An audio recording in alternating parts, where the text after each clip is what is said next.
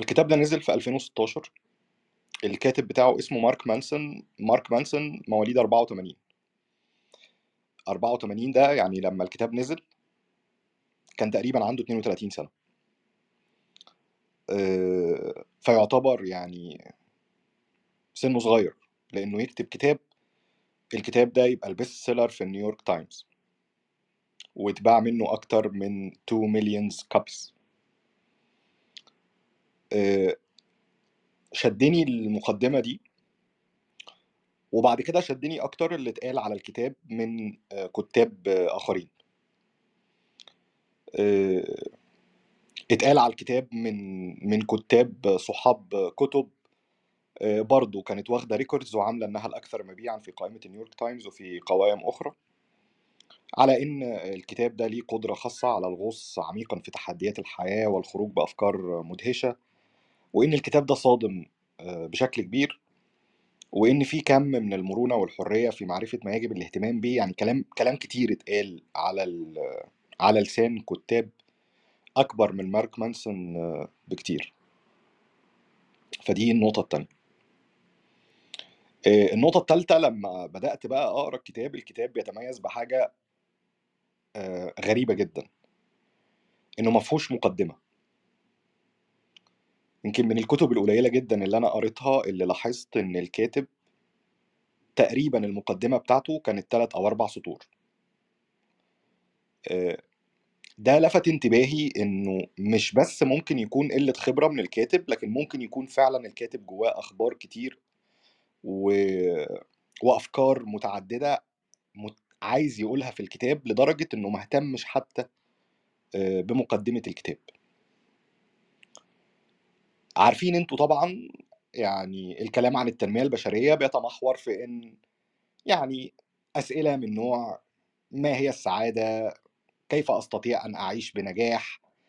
آه، كيف أستطيع أن أعيش حياة أفضل؟ الت- التفكير الإيجابي آه التفكير يعني positive آه يعني thinking عارفين حضراتكم ال ال الأسئلة اللي من نوع آه، ما هي السعادة وما الذي نتمناه وكيف نعيش حياة أفضل وكيف نطور من أنفسنا ومن يعني الأسئلة اللطيفة ال- الجميلة اللي ال- الإجابات عليها من أسهل ما يمكن. على الأقل من ناحية التنظير. الكاتب آه، تجنب الأسئلة دي تماما وتجنب الإجابات عليها.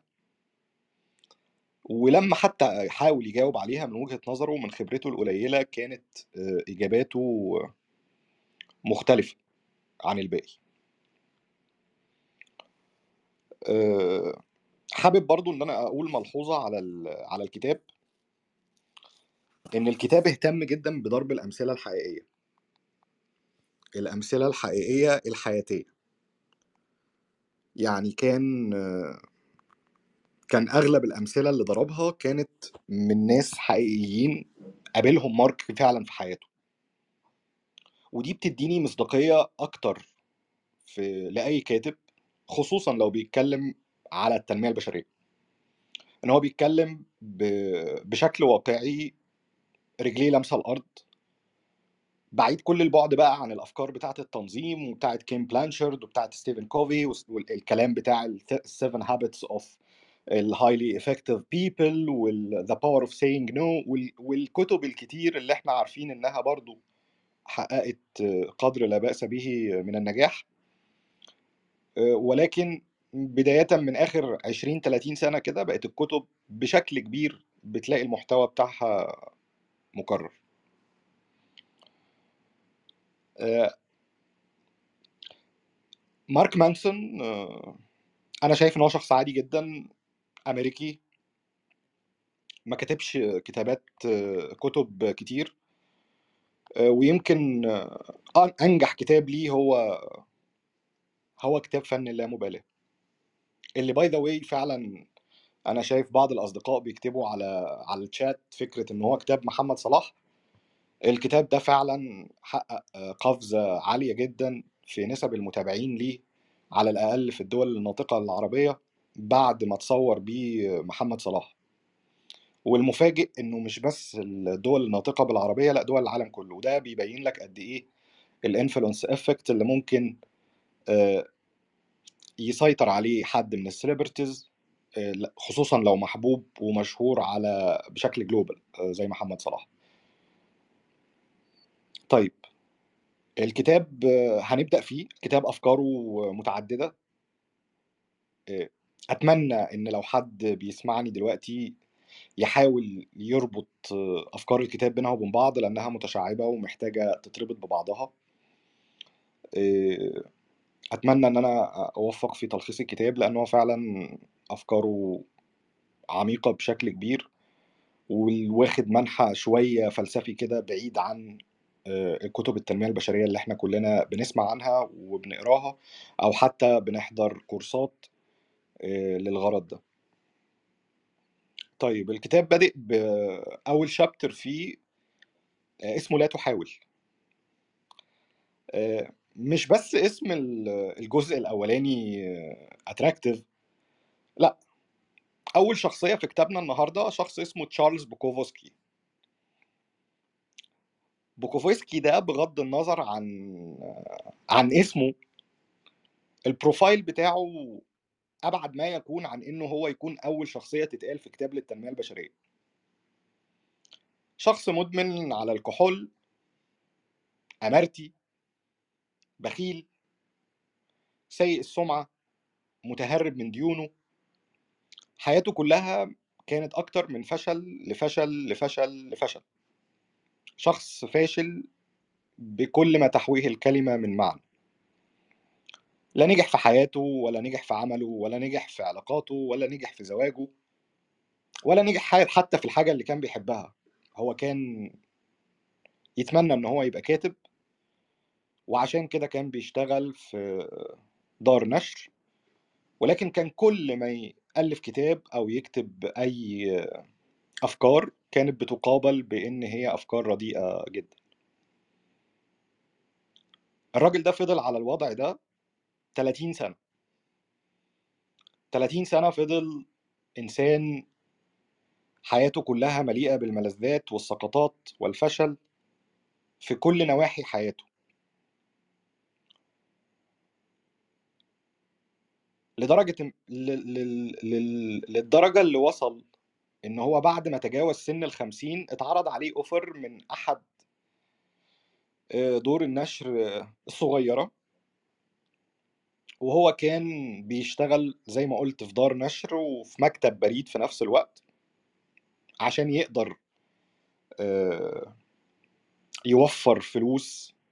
الفلوس دي كان كلها بتروح على القمار أو على الملذات أو على انه هو آه، يسدد ديونه اللي ما كانتش بتنتهي.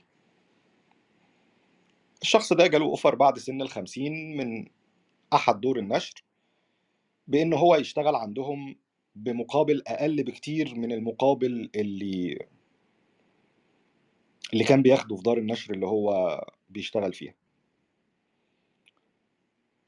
والمفاجأة إن تشارلز وافق. والأول مرة حس إن هو ممكن يعمل الحاجة اللي هو بيحبها بشكل حر.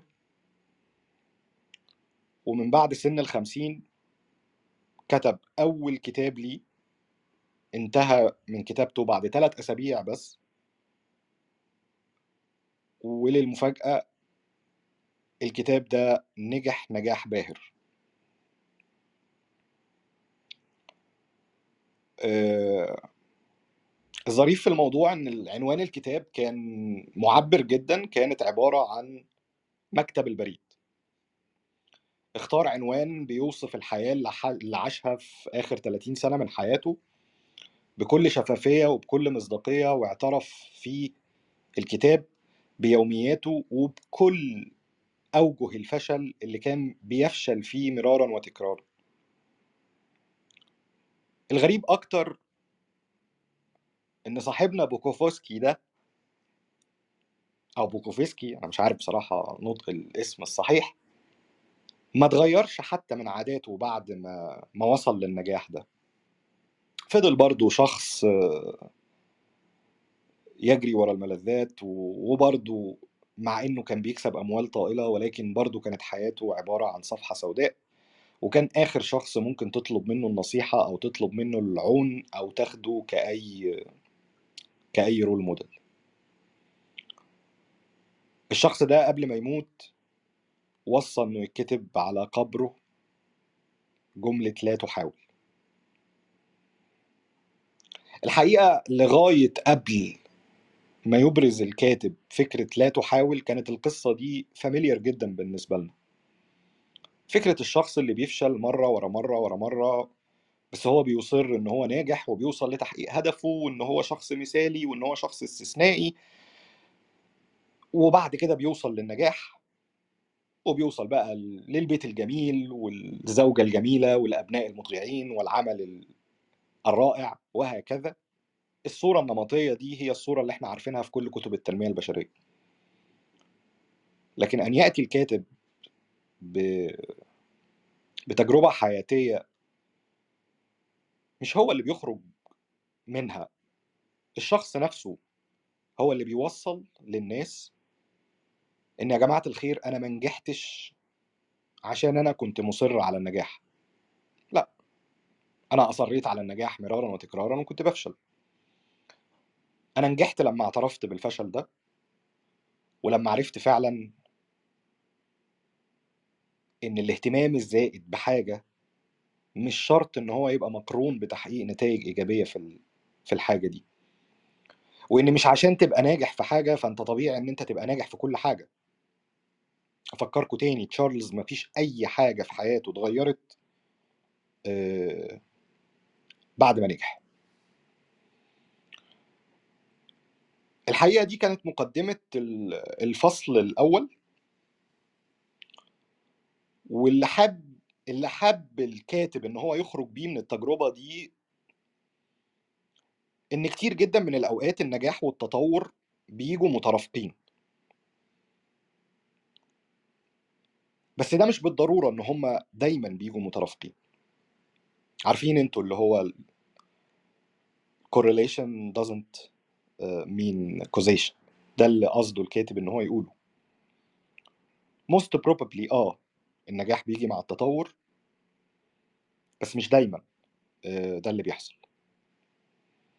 بالعكس الثقافة السائدة دلوقتي ثقافة ال social media ثقافة ال marketing ثقافة الشركات ثقافة الاقتصادات العالمية.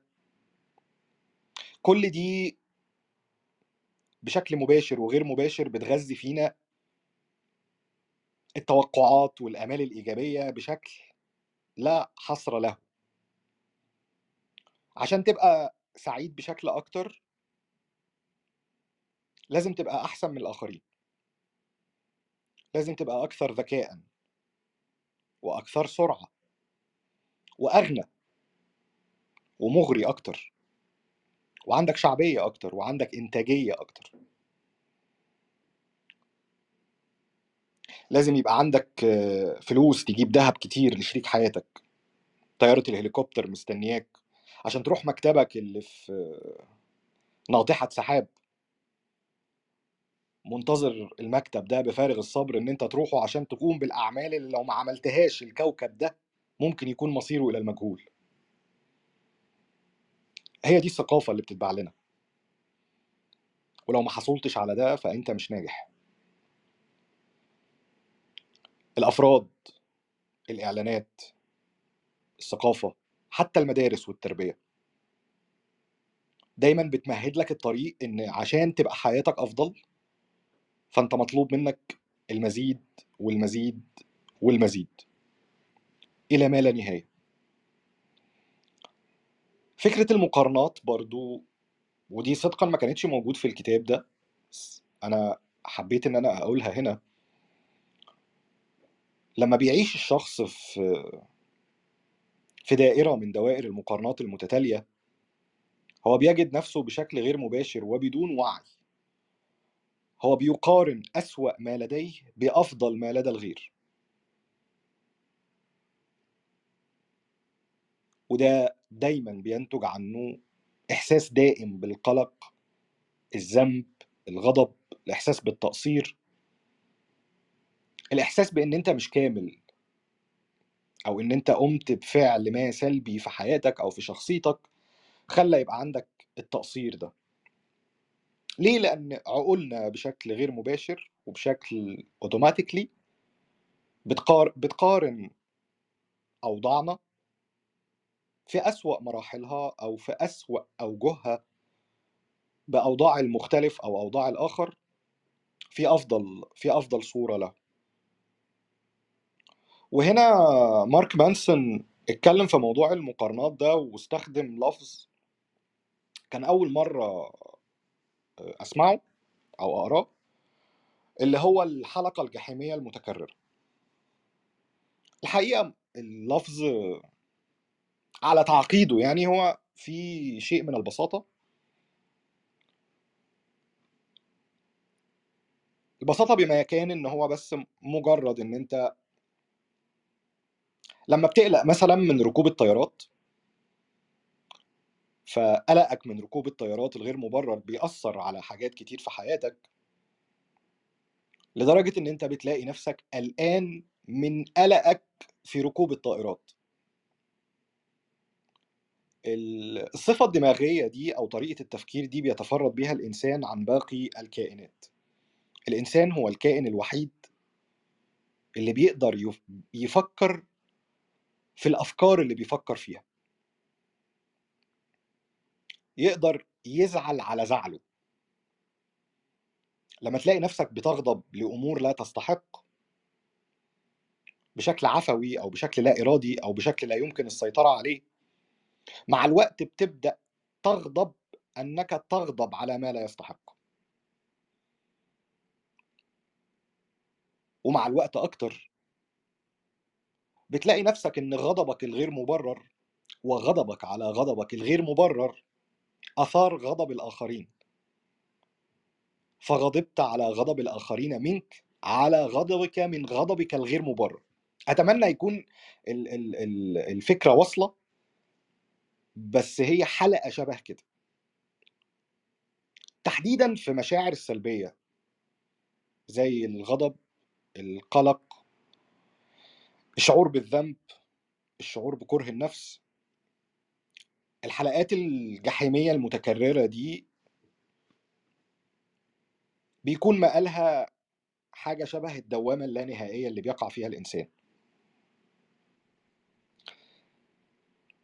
يجب تجنبها والتعامل معها. مولانا نو واي.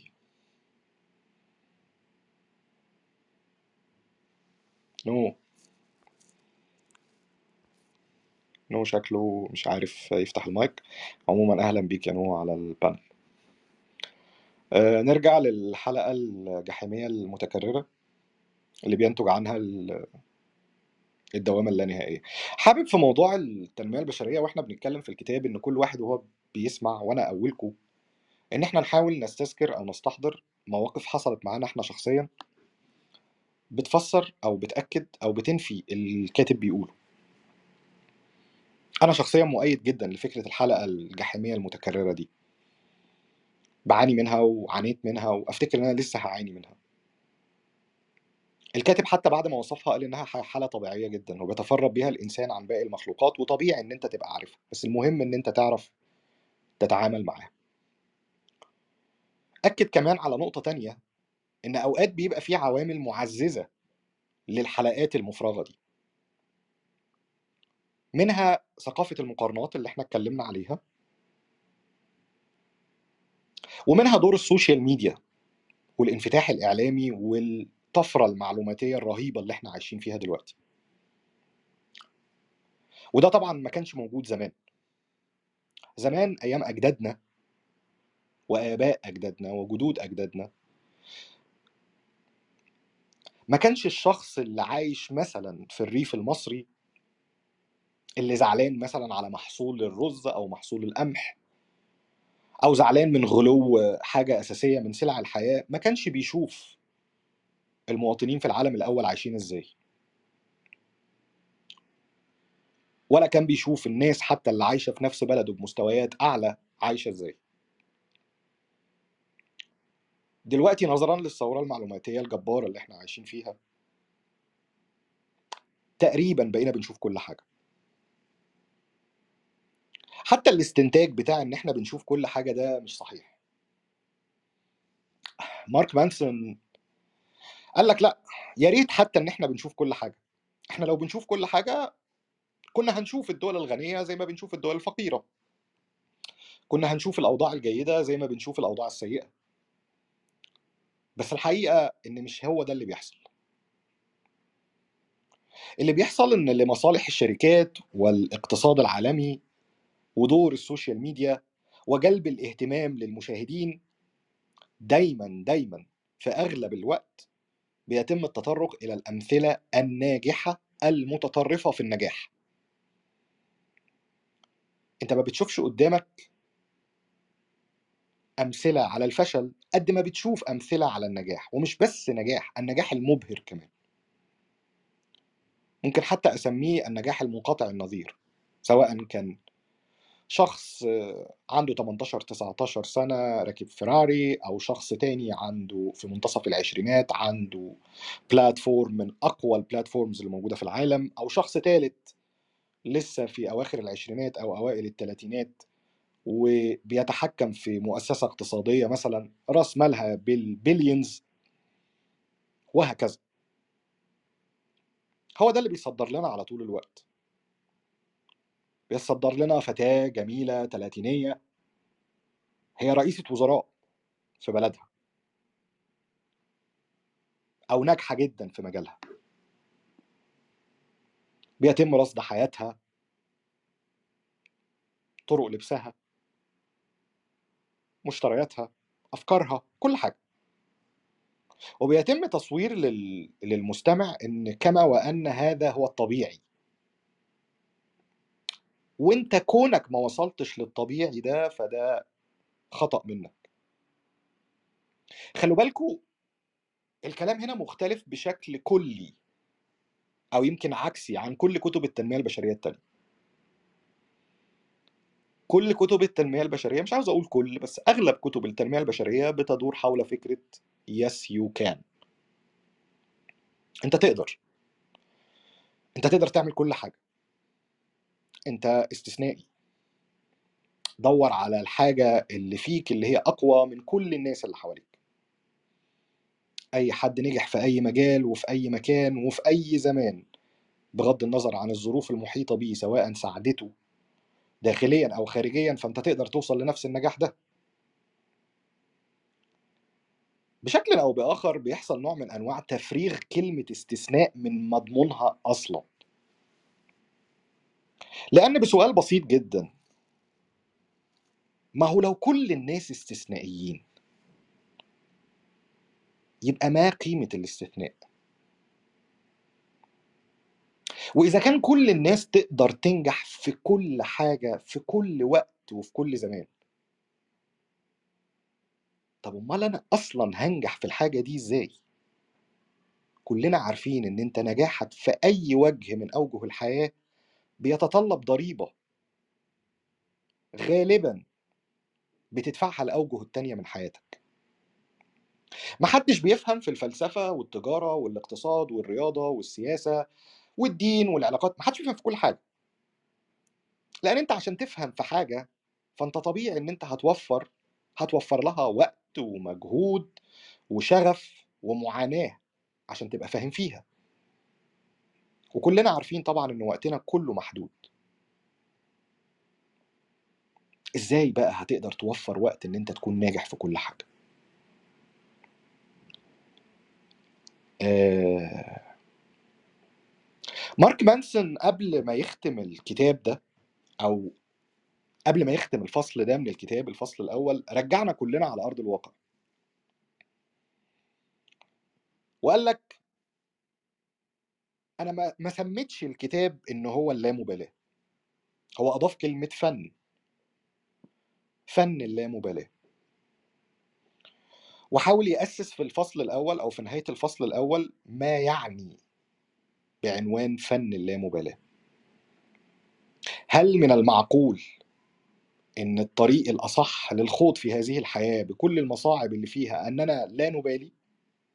هل ده المقصود من العنوان؟ هل المقصود من العنوان إن أنا ما أخدش بأي أسباب وما أسألش على أي تطور وما أؤمنش بأي حاجة في نفسي وأستسلم وألقي اللوم على الآخرين وانتهى؟ الحقيقة مارك مانسون وضح النقطة دي بشكل بشكل واضح جدا وكان مهم وكان ذكاء منه آه، إن هو يوضحها في الفصل الأول لأن أنا ما أفتكرش إن أنا مثلا كنت هكمل قراية الكتاب لو ما كانش وضح النقطة دي. المقصود بفن اللامبالاة على لسان مارك مانسون. هو يقصد إن في مبالاة لا جدوى منها. بمعنى لا للإفراط. الإفراط في إيه يا عم مانسون لا للإفراط في الاهتمام بشيء ما.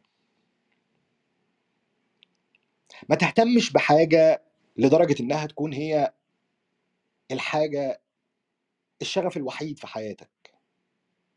اهتم اختار قيم اختار أهداف ولكن بدون إفراط. بلاش تخش في مرحلة الحالة الجحيمية المتكررة من الإحساس بالذنب والإحساس بالقلق والإحساس بالفشل. ليه؟ لأن أنت خليت هاجسك كله منابع فكرك وحياتك كلها لهدف واحد فقط حتى لو كان الهدف ده نبيل. فدي النقطة الأولانية. لا للإفراط. النقطة التانية كانت لا للتطرف الإيجابي المثالي.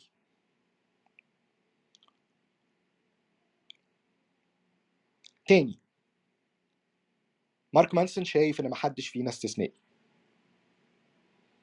وشايف إن الحياة دي كلها على بعضها مش استثنائية. ولا مثالية. ولا إحنا أشخاص مثاليين. كلنا بنغلط. وبنفشل. وبنقع وبنحاول وبنفشل تاني. وجايز ننجح وجايز ما ننجحش. ده طبيعي. الحياة ما هي إلا سلسلة من المشاكل والمعاناة. كل الموضوع إن أنت بتنهي واحدة وبتفتح واحدة تانية في سلسلة لا تنتهي. لكن أن تتصور أن هناك ثمة حياة بلا مشاكل أو بلا معاناة فأنت واهم. ولو بتتصور إن ثمة هناك أشخاص بلا عيوب وبلا أخطاء فأنت أيضا واهم حتى لو كان الأشخاص ده هو نفسك. لا أقف كده على الأرض زي ما بنقول إحنا عندنا في مصر كده أمسك العقل. كلنا بنغلط. محدش فينا كامل. محدش فينا بيتعلم بس من نجاحه. كلنا لازم نتوجع ولازم نفشل ولازم نقع ولازم نغلط عشان نتعلم. ده اللي عاوز يقوله مارك مانسون في فكرة ال- التطرف الإيجابي والمثالي. سواء داخليا أو خارجيا. النقطة الثالثة إن أنت لما تيجي تهتم اختار الطريقة اللي تكون مريحة بالنسبة لك. اختار طريقة ما تأثرش على جوانب حياتك. اختار طريقة ما تبقاش ضريبتها إن أنت تخسر أهداف أو أشخاص أو مبادئ أو قيم المفروض إنها أعلى بكتير من الهدف اللي أنت بتدور عليه. وده هيودينا للنقطة الرابعة. إن لازم يكون هناك ترتيب للأهداف. مش المقصود هنا إن أنت تمسك تو ليست كده وورقة وقلم و... وتكتب واحد اتنين تلاتة أربعة خمسة. لأ. بس المقصود إن في كل حاجة في حياتنا من المفروض إن هناك تدرج. حتى في الغضب. حتى في الزعل في ردود الأفعال في الانفعالات في العواطف. في اقصى درجات اللا إدراك. المفروض يبقى فيه نوع من أنواع التدرج. نسأل نفسنا ده الكلام على عقده مارك مانسون. أنا لو زعلت في الموقف ده بالشكل ده لازم أسأل نفسي وألاقي إجابة إن لو الموقف ده تم بشكل أسوأ المفروض غضبي يكون أعلى. ولو لقيت إن ده مش صحيح يبقى أنا رد فعلي فيه خطأ. مهم جدا الترتيب. ترتيب نهتم بإيه ما نهتمش بإيه. اللي نهتم بيه نهتم بيه بأي درجة. واللي ما نهتمش بيه ما نهتمش بيه بأي درجة. وردود أفعالنا وانفعالاتنا إزاي تبقى على نحو من الترتيب؟ دول الأربع نقط اللي ختم بيهم مانسون الفصل الأولاني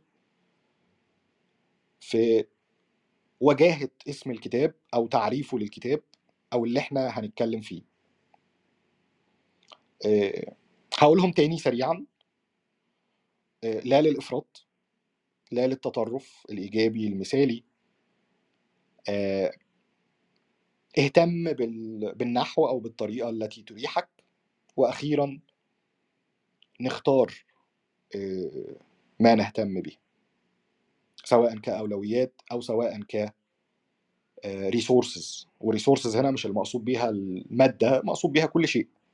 المجهود اللي انت بتبذله في التفكير ده resources الوقت اللي انت بتفكر فيه ده resources العلاقات اللي انت ممكن تخسرها عشان توصل لهدف ما أو لغاية ما في دماغك دي resources كل دي resources مارك مانسون حريص إن انت تكون عينك عليها دايما وما توديهاش إلا لل أو بالقدر اللي اللي تستحقه. وإن خلاص لازم نتقبل إن الأمور ليست كما نريد. وفي أوقات كتير بتسوء في أوقات عديدة بتسوء من أسوأ إلى أسوأ. الحياة ليست مثالية. ونحن لسنا استثنائيون. وبكده يكون مارك مانسون خلص الجزء الأولاني آه، من الكتاب. بالمثل بتاع أخونا تشارلز اللي قعد خمسين سنة فاشل ولما نجح برضه فضل في نظر نفسه شخص فاشل ومغيرش أي حاجة آه، في حياته. وكلمنا مارك مانسون عن الحلقة الجحيمية بتاعة الغضب والقلق والذنب وبعد كده كلمنا عن فكرة فن اللامبالاة الذكي. طيب نروح بقى للجزء الثاني والجزء الثاني بقى من أكتر الأجزاء اللي في الكتاب دسامة. دسم جدا الجزء ده. الجزء ده بيتكلم عن السعادة. طيب آه، أنا بضحك لأن مش مش متعود بصراحة كده أتكلم في في الكلام بتاع التنمية البشرية. آه، بس الحقيقي الكتاب ده يستحق مننا بعض الوقت. لتفنيد لتفنيد أفكاره. طيب. الراجل صريح جدا في موضوع السعادة ده. الراجل قال لك يا جماعة الخير السعادة هي في حل المشاكل. نقطة. يعني إيه؟ يعني مفيش سعادة بدون مشاكل. مش بس كده ده الراجل راح لأبعد من كده كمان وقال لك المشاكل دي أصلا هي مصدر التطور الإنساني. على فكرة كلامه فيه نوع من أنواع الوجاهة. لما نفكر فيه حاجات كتيرة جدا من التقدم الحضاري والإنساني اللي حصلنا له هو كان نتاج معاناة. إحنا عانينا من مشكلة مثلا في المواصلات عانينا مشكلة في الإنتاج عانينا مشكلة في الزراعة في الصناعة في التواصل في اكتشاف الآثار في العلم ايا ما كان. دايما بتبقى المشاكل هي مصدر التطور الإنساني حتى في الأديان حتى في الفلسفات حتى في الأيديولوجيات. دايما بتبقى الإشكاليات والتساؤلات هي مصدر التطور الإنساني والفكري. فيزيكلي حتى. فكرة البين فكرة الألم. الألم هو أكتر وسيلة فعالة الإنسان بيواجهها أو بيستخدمها سواء كان مادي أو نفسي عشان يتعلم. ما افتكرش إن حد فينا ممكن يصل لنفس قدر التعلم من غير ألم ومش شرط الألم ده أنت اللي تحس بيه ممكن غيرك اللي يحس بيه ويتنقل لك بشكل أو بآخر. أنا مش لازم آه، وأنا ماشي ما أخدش بالي فأخبط رجلي في حتة حديد فرجلي تتكسر عشان أعرف إن هيصيبني الم أنا عارف إن لو رجلي خبطت في جسم صلب آه، ممكن جدا تتكسر وساعتها حركتي هتكون محدودة لمدة يعني ما لا يقل عن ست أسابيع مثلا. عارف منين؟ من تجارب أشخاص آخرين. ده برضو ألم. ففكرة الألم والمشاكل سواء مادية أو نفسية مارك مانسون شايف إن هي السبيل أصلا الأكثر فعالية في الدنيا إن إحنا نقدر نتوقع ردود أفعالنا ونقدر نتعلم من اخطائنا أضاف نقطة تانية وقال إن مفيش حد فينا عايش من غير مشاكل. طبعا مشاكل المواطن الأبيض الأمريكي اللي عايش في العاصمة اللي بيشتغل في كبرى الشركات العالمية تختلف عن مشاكل المواطن داكن البشرة القاطن في دولة غرب إفريقية مثلا.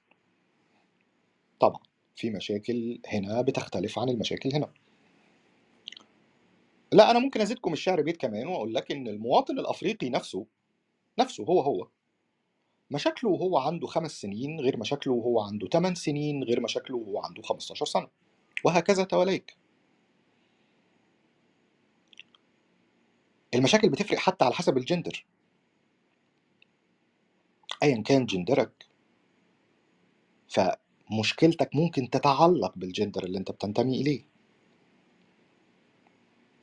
اللي عاوز يقوله هنا إن تقدير المشاكل مش إحنا اللي منوط بينا إن إحنا نقدر مشاكل غيرنا إذا كانت المشاكل دي تستحق أو لا تستحق.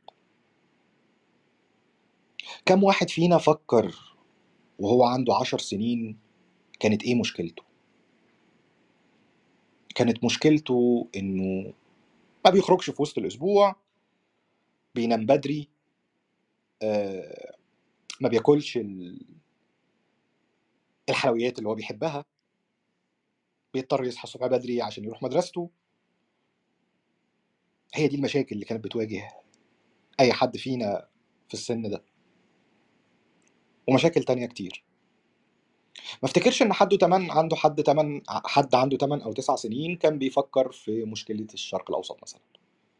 أو في مشكلة الارتفاع الاقتصادي أو انهيار الجنيه أو السياسة أو الأيديولوجيات وإثبات وجود الخالق أو بيعاني مثلا من ظلم ومفسدة في عمله وقفوا له ترقية أو وقفوا له نجاح.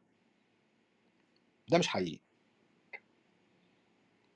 بس هل معنى كده إن المشاكل دي بالنسبة للي بيشعر بيها هي لا تعني شيء؟ بالعكس. هي بتعني نفس القدر ويمكن أكتر من المشاكل اللي أنت بتحس بيها في موقعك ده. نقطة نسبوية المشاكل مارك مانسون معاها بشكل بشكل مطلق. بل هو بيضيف عليها إن الحياة أصلا هي سلسلة من المشاكل لا تنتهي. أنت كل اللي بتعمله في حياتك إن أنت بتنهي مشكلة عشان تخش في مشكلة تانية. والتعامل والتعامل مع المشاكل هو جوهر فكر مارك مانسون في الكتاب ده أو فيما يخص السعادة. هو شايف إن السعادة في إن أنت إزاي بتتعامل مع المشاكل وإزاي بتقدر تحلها السعادة في وجهة نظره مش حاجة مش شيء هي أكتر منها فعل تصرف مش معادلة رياضية محكمة تقدر تقول إن أنا والله أنا لو عندي العربية الفلانية وعايش في البيت الفلاني وفي البلد الفلانية هابقى سعيد. لو معايا فلوس قد كده هابقى سعيد. لو صحتي قد كده هابقى سعيد. لو مستواي العلمي قد كده هابقى سعيد. لو عندي كل ده على بعضه هابقى سعيد. مارك مانسون بيقول لأ، ده مش حقيقي. وهو ده يمكن اللي بيفسر لنا في أوقات الرضا والسعادة اللي بنشوفها عند ناس كتيرة جدًا، جدًا. أحوالهم يعني لا يُحسدوا عليها. ممكن جدًا تبُص تشوف أكله، طريقة حياته، طريقة لبسه، طريقة تعليمه، وتتفاجئ إن هو سعيد. ويمكن أنت بتكون أكتر حزنًا وتعاسةً منه. التعامل مع المشاكل مارك مانسون شايف إن في إن في طرق كتير للتعامل معاها. هو خلاص الراجل حَط مسلمات هو مقتنع بيها في الكتاب إن ما فيش حياة ما فيهاش مشاكل. المشاكل بتختلف من مكان للتاني، من شخص للتاني، من نفس الشخص حتى من سِن للتاني، أوكي.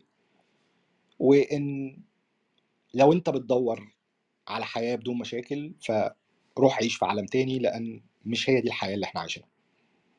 طيب. طب يا عم مارك أنت بتقول لنا كده ليه؟ والله أنا باقول لكم كده عشان أطلّع تعريف للسعادة أقدر أقيسه وأقدر أقول إن هو حل المشاكل دي والتعامل معاها. طب ما طبيعي إن إحنا هنحل المشاكل ونتعامل معاها، ما أنت قُلت إن المشاكل متتالية وإن أنت بتحل مشكلة بتلاقي نفسك في مشكلة تانية. قال لك لأ. مش كل الناس بتفكّر بالشكل ده. في ناس بتنكر المشكلة. في ناس تانية بتلعب دور الضحية طول الوقت. في ناس تالتة بتحل المشاكل بالعواطف والانفعالات بس، بدون منطق وبدون تفكير. في ناس رابعة بتخش بس في موضوع عقدة الذنب، وعقدة الذنب دي بتتوالى، وبتتوالى، وبتتوالى، وبتقدر وبتفضل تكبر، وتكبر، وتكبر، لغاية أمّا تبقى هي نفسها مشكلة بغض النظر عن المشكلة اللي المفروض نتعامل معاها. أنا قبل ما أخش في التفصيل في الحتة دي حابب بس أربطها بحتة تانية اتقالت في الكتاب بس قدّام شوية، بس هي مهمة ومهم إن أنا أقولها في في النقطة دي. فكرة الاستثناء. إن أنت شخص استثنائي. الحقيقة مارك مانسون لمّا لمّا صنّف نفسه إن هو عدو الاستثناء الأول في الكتاب، ما كانش يقصد بس الاستثناء الإيجابي المثالي. لأ، هو يقصد كل الاستثناءات. أنت مش شخص فوق الجميع. أنت ما بتغلطش، أنت مش ما بتغلطش.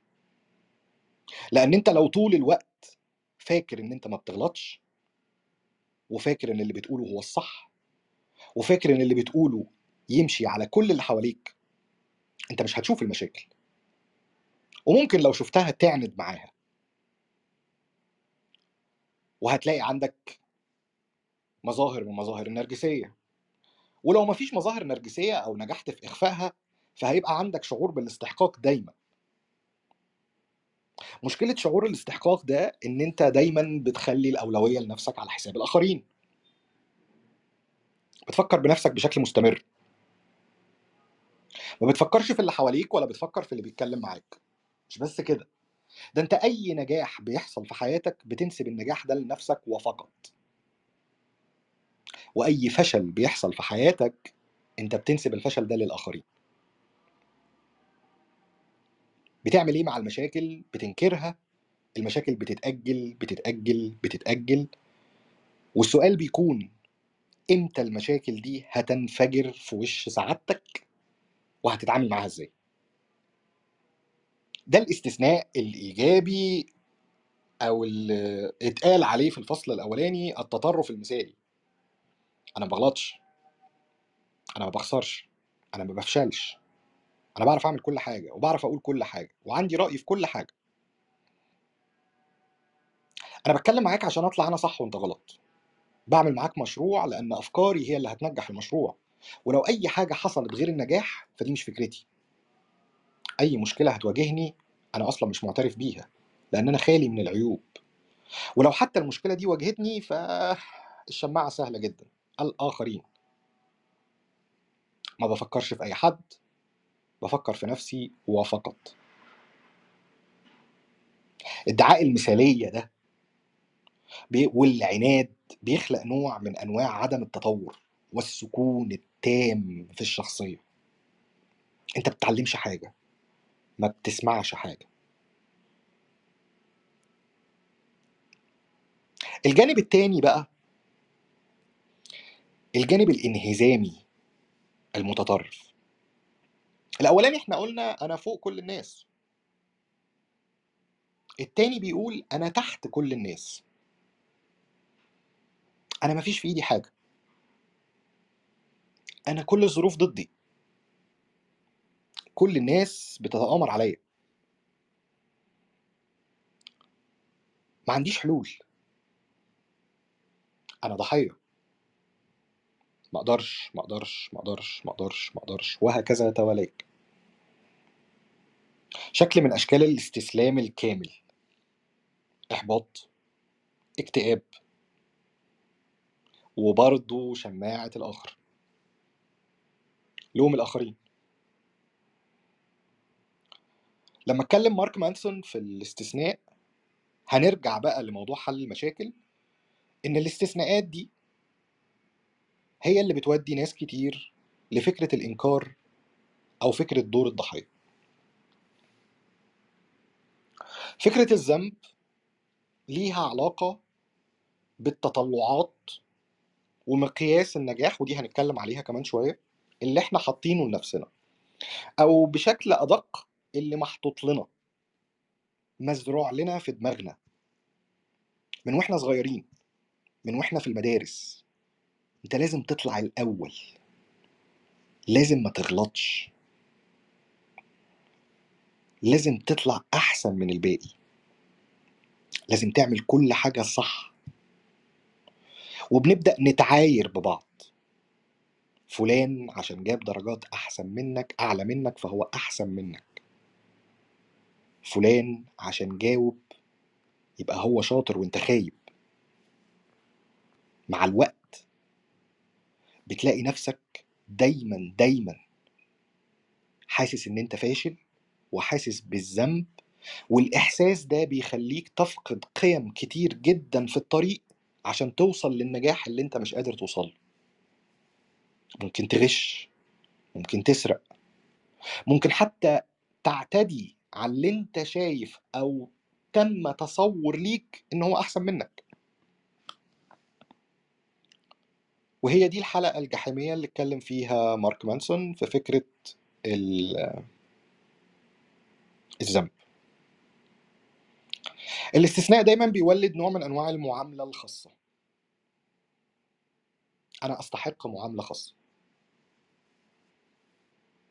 ممكن يكون أستحق معاملة خاصة عشان أنا أحسن واحد وممكن يكون أستحق معاملة خاصة لأن أنا أقل من الآخرين.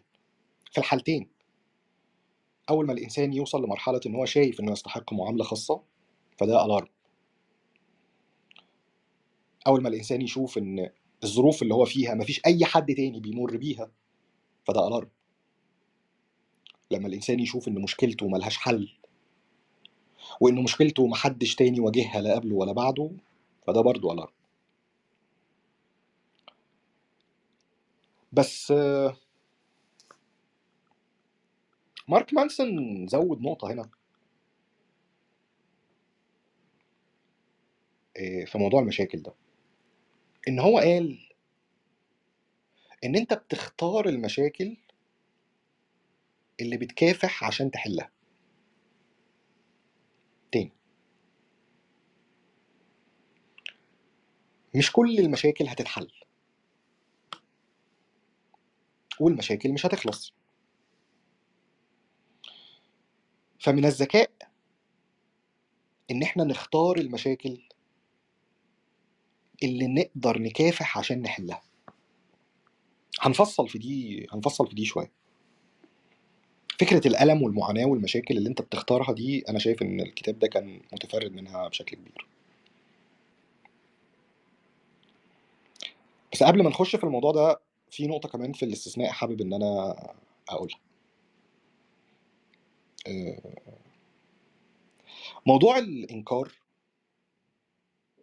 أو موضوع دور الضحية أو موضوع إن أنت تقدر أو إن أنت دايما صح أو إن أنت ما عملتش حاجة غلط والمصير أو الفشل أو السوء اللي أنت فيه ده مش ناتج عن ما فعلت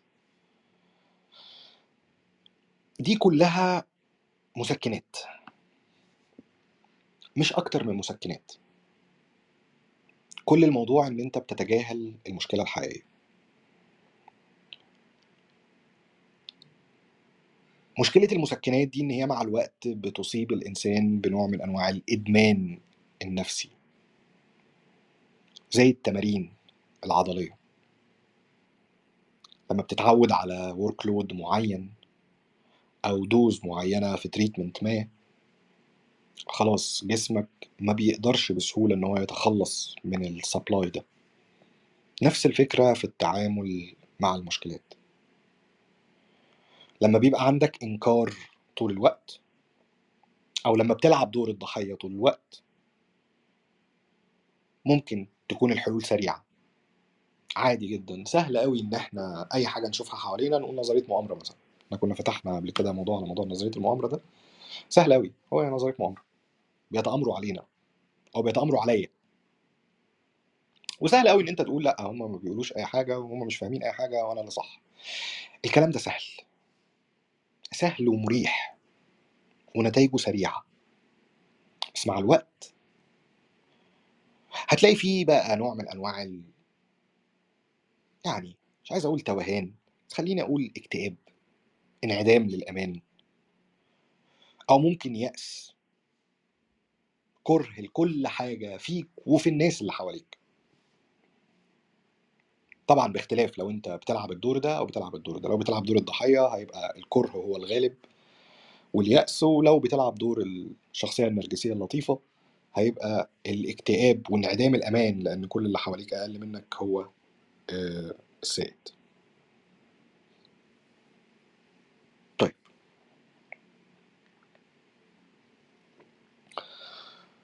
إحنا قلنا ثلاث حاجات من الأربعة قلنا الإنكار وقلنا الضحية وقلنا الذنب ونرجع تاني لموضوع الانفعالات والعواطف.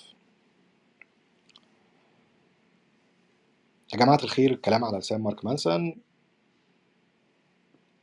الانفعالات والعواطف والمشاعر دي مش حقائق. دي مجرد إشارات بس. تقدر تقولوا عليها مقترحات من جهازنا العصبي؟ آه، عشان خاطر تتفاعل مع أمر ما. ولا يخفى علينا جميعا إنها متقلبة بشكل كبير بشكل كبير جدا. اللي أنت بتحس بيه صباحا مش اللي هو اللي بتحس بيه مساء متقلبة وكل العوامل الداخلية والخارجية بت... بتأثر فيها. ما تحلش مشاكلك بعواطفك ولا بانفعالاتك. لأن عواطفك وانفعالاتك مش حقيقيين ومش ثابتين. آه، إبراهام لينكولن كان كان ليه مقولة في في القصة دي. كان قال لك إذا قيل لي أن أقطع شجرة في سبعة أيام سوف أسن الفأس في ستة وأقطع الشجرة في اليوم الأخير.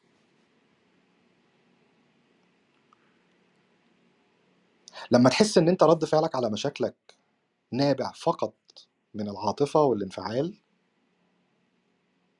بشكل أو بآخر أنت لازم توقف نفسك عن رد الفعل ده. يا عم منسون مش قادرين. إحنا يا عم شعب عاطفي وإحنا ناس ايموشنال ومضغوط علينا وبنرد الفعل. ماشي يا عم. تعالى يا عم العاطفي. عندك two tips حطهم في دماغك وانت بترد الفعل بناء على انفعالاتك والعواطف بتاعتك. يا راجل يعني أنا ممكن حق... آه ممكن. عادي. ماشي. وإحنا مش مش robots يعني. أنا يا عم راجل عندي ما عنديش emotional intelligence وراجل imbalanced وما بقدرش أتحكم في عواطفي. وساعة الغضب أو ساعة الزعل أو ساعة الفرحة على فكرة مش شرط تكون مشاعر سلبية ممكن تبقى مشاعر إيجابية كمان. ما بقدرش أتحكم ما بقدرش أفكر. أعمل إيه؟ آه، إن الكلام بقى بتاع ال- اللي هو ال self awareness وال self development وال control yourself لا لا لا الراجل ما قالكش ده كله. الراجل قالك حاجة تانية خالص. قال لك اولا خليك متسق مع مبادئك يا سيدي. يعني إيه يا عم مارك؟ يعني أنت لو مبادئك يا عم إسلام إن لا للعنف ها بين قوسين تاني لا للعنف. انت راجل ما بتحبش العنف. دي قيمة من القيم بتاعتك. مبدأ من المبادئ اللي انت عايش بيها. ما تحبش العنف. يبقى ما ينفعش وانت بترد الفعل بناء على انفعالات وعواطف ان انت تستخدم العنف ده. ما ينفعش. ات ليست خليك متسق يا أخي مع مع المبادئ اللي انت بتقول عليها. ماشي. وإيه كمان؟ التعبير اللي انت هتعبر بيه لازم يكون بطريقة مقبولة وصحية من الجانب الاجتماعي والقانوني. أهو مارك مانسون قال كده. لأن انت لما هتساءل اجتماعيا أو قانونيا لا حجة ليك اجتماعية ولا قانونية إن انت تروح تقول أنا كنت منفعل. محدش هيسمعك. لا هنا. ولا هنا فيبقى وانت بتتعامل مع المشاكل سيادتك لو سمحت ما تنكرش. لأن انت لو أنكرت يبقى هتعند ولو عندت يبقى انت بتأجل المشكلة ولو عندت يبقى عندك شعور بالاستحقاقية والمركزية عندك لنفسك وفقط ما بتغلطش في حاجة ومش هتتعلم حاجة ومش هتفكر في حد. طيب. ده النقطة الأولانية. النقطة التانية لو سمحت ما تلعبش دور الضحية. لأن مفيش حد فينا ضحية طول الوقت. كان في كلمة زمان مش فاكر كنت قريتها في كتاب إيه قال لك no one can feels you inferior without your permission. مفيش حد على طول الخط مظلوم. مفيش حد على طول الخط كل الناس بتتآمر عليه. أو إن هو فاشل في كل حاجة. ما تستسلمش للفكرة دي. بلاش فكرة إن أنا ماليش أي دور وإن أنا مجبور وإن وإن وإن وإن وإن ومفيش فايدة والآخرين والضحية والكلام ده. الموضوع ده كمان فيه مشكلة تانية. يعني هو مارك مانسون ما ذكرهاش في الكتاب برضو بس أنا بحب أنا أزود كده إيه حاجات معلش استحملوني. لعب دور الضحية باستمرار هو مش بس مش بس بيأثر على الضحية اللي بت... مش بيأثر على المدعي بلعب دور الضحية لأ هو بيأثر على ضحية حقيقية تانية. فاكرين فكرة الطفل الصغير اللي في البحيرة اللي كل شوية يرفع إيده ويقول الحقوني ويهزر و... حاجة شبه كده. لما كل مرة هتلعب دور الضحية هتلعب دور الضحية هتلعب دور الضحية هيحصل حاجتين وأكيد هيحصلوا. وأكيد هنا أنا أعنيها. هيجي وقت من الأوقات هتكون ضحية فعلا. دي الحاجة الأولانية. الحاجة التانية إن في الوقت اللي أنت بتلعب فيه دور الضحية وأنت مش صادق مع نفسك ومعايا في شخص تاني فعلا هو ضحية حقيقية. بس أنت بتظلمه. لعب دور الضحية من أسوأ طرق التعامل مع المشاكل. آه، الذنب اتكلمنا عنه. وقلنا دور ال social media والانفتاح المعلوماتي في الموضوع وال expectations والاستثناءات ومقياس النجاح وده هنتكلم فيه كمان شوية. وأخيرا موضوع الانفعالات آه، والعواطف. يا جماعة تاني الانفعالات والعواطف مش حقائق مش حقائق مجرده ثابتة. مش حاجة موضوعية. دي حاجات نسبوية بشكل كبير.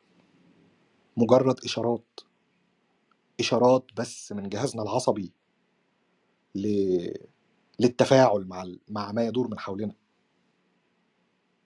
آه، في علماء نفس كمان بيتكلموا في حاجة اسمها آه، حلقات المتعة المفرغة. حاجة شبه كده. لو في حد حتى بعد ما نخلص المناقشة ممكن لو حد ليه علاقة بالسايكولوجي ممكن يطلع يتكلم في في الموضوع ده.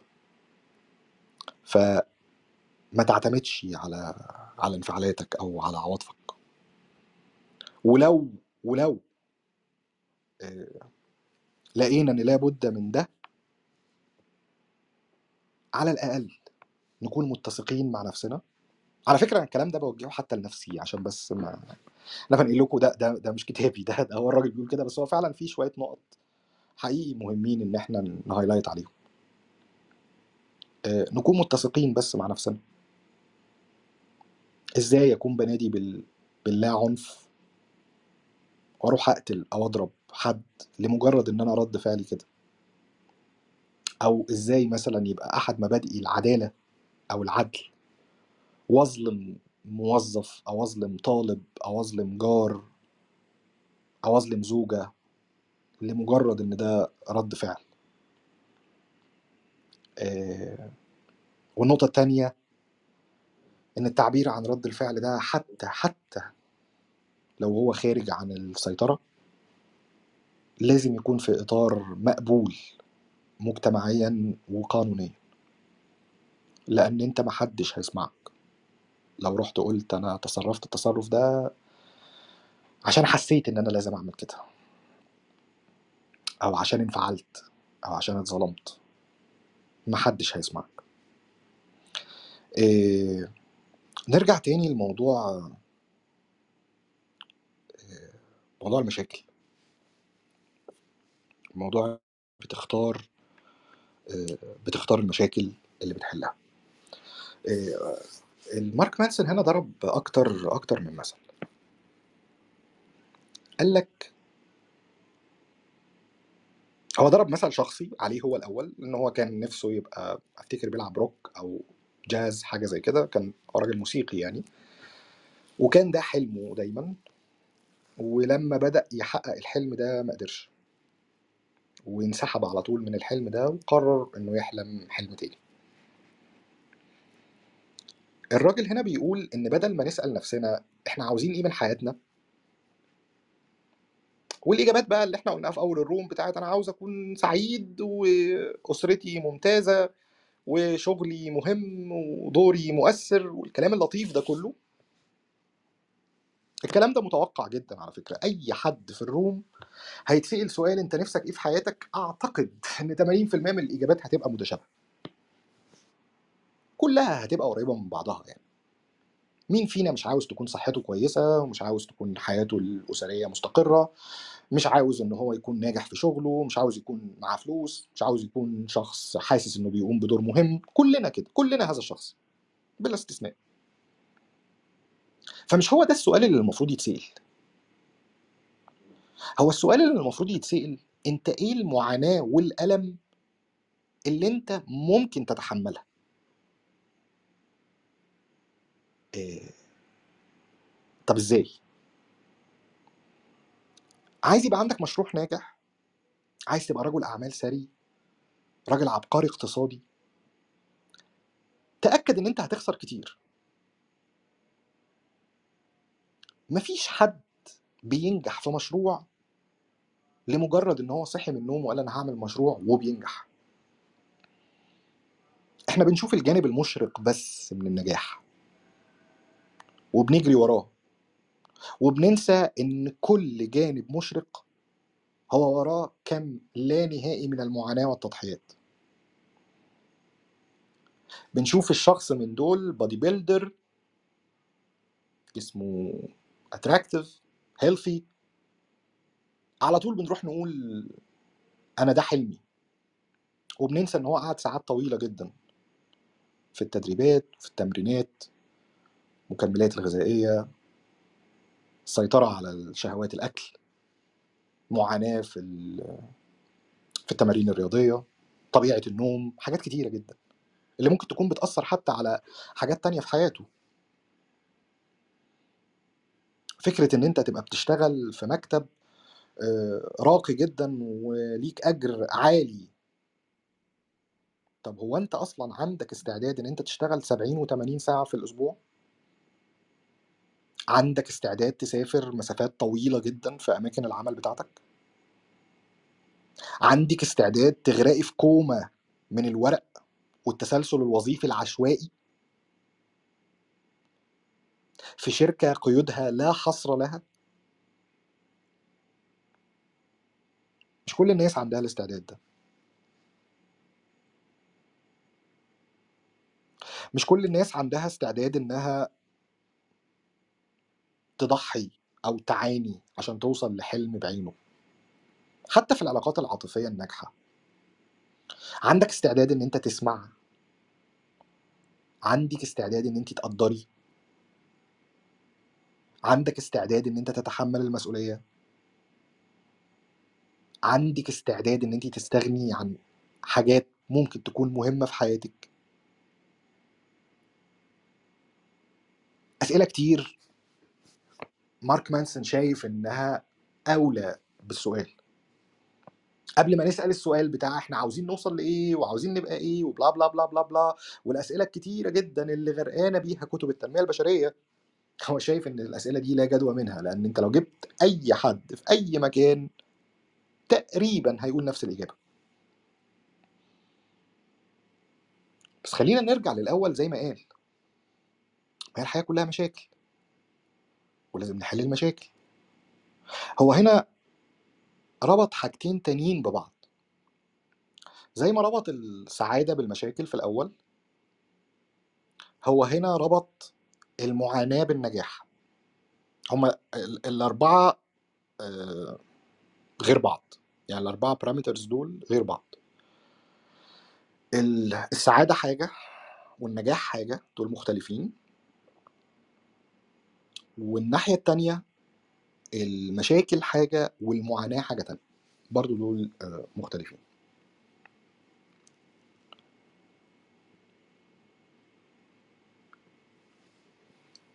مارك مانسون شايف إن عشان توصل زي ما قلنا النجاح في أي حاجة فأنت بتختار المعاناة وهو الأولى إن أنت تختاره. إن أنت قبل ما تختار الهدف اللي أنت حابب توصل له أنت تختار المعاناة اللي أنت تقدر تعيشها. لأن مش كل الناس تقدر تعيش كل المعاناة. ومش صح إن أنت تبص بس على نص الكوبايه المليان أو الجانب المشرق آه، زي ما قال مارك مانسون.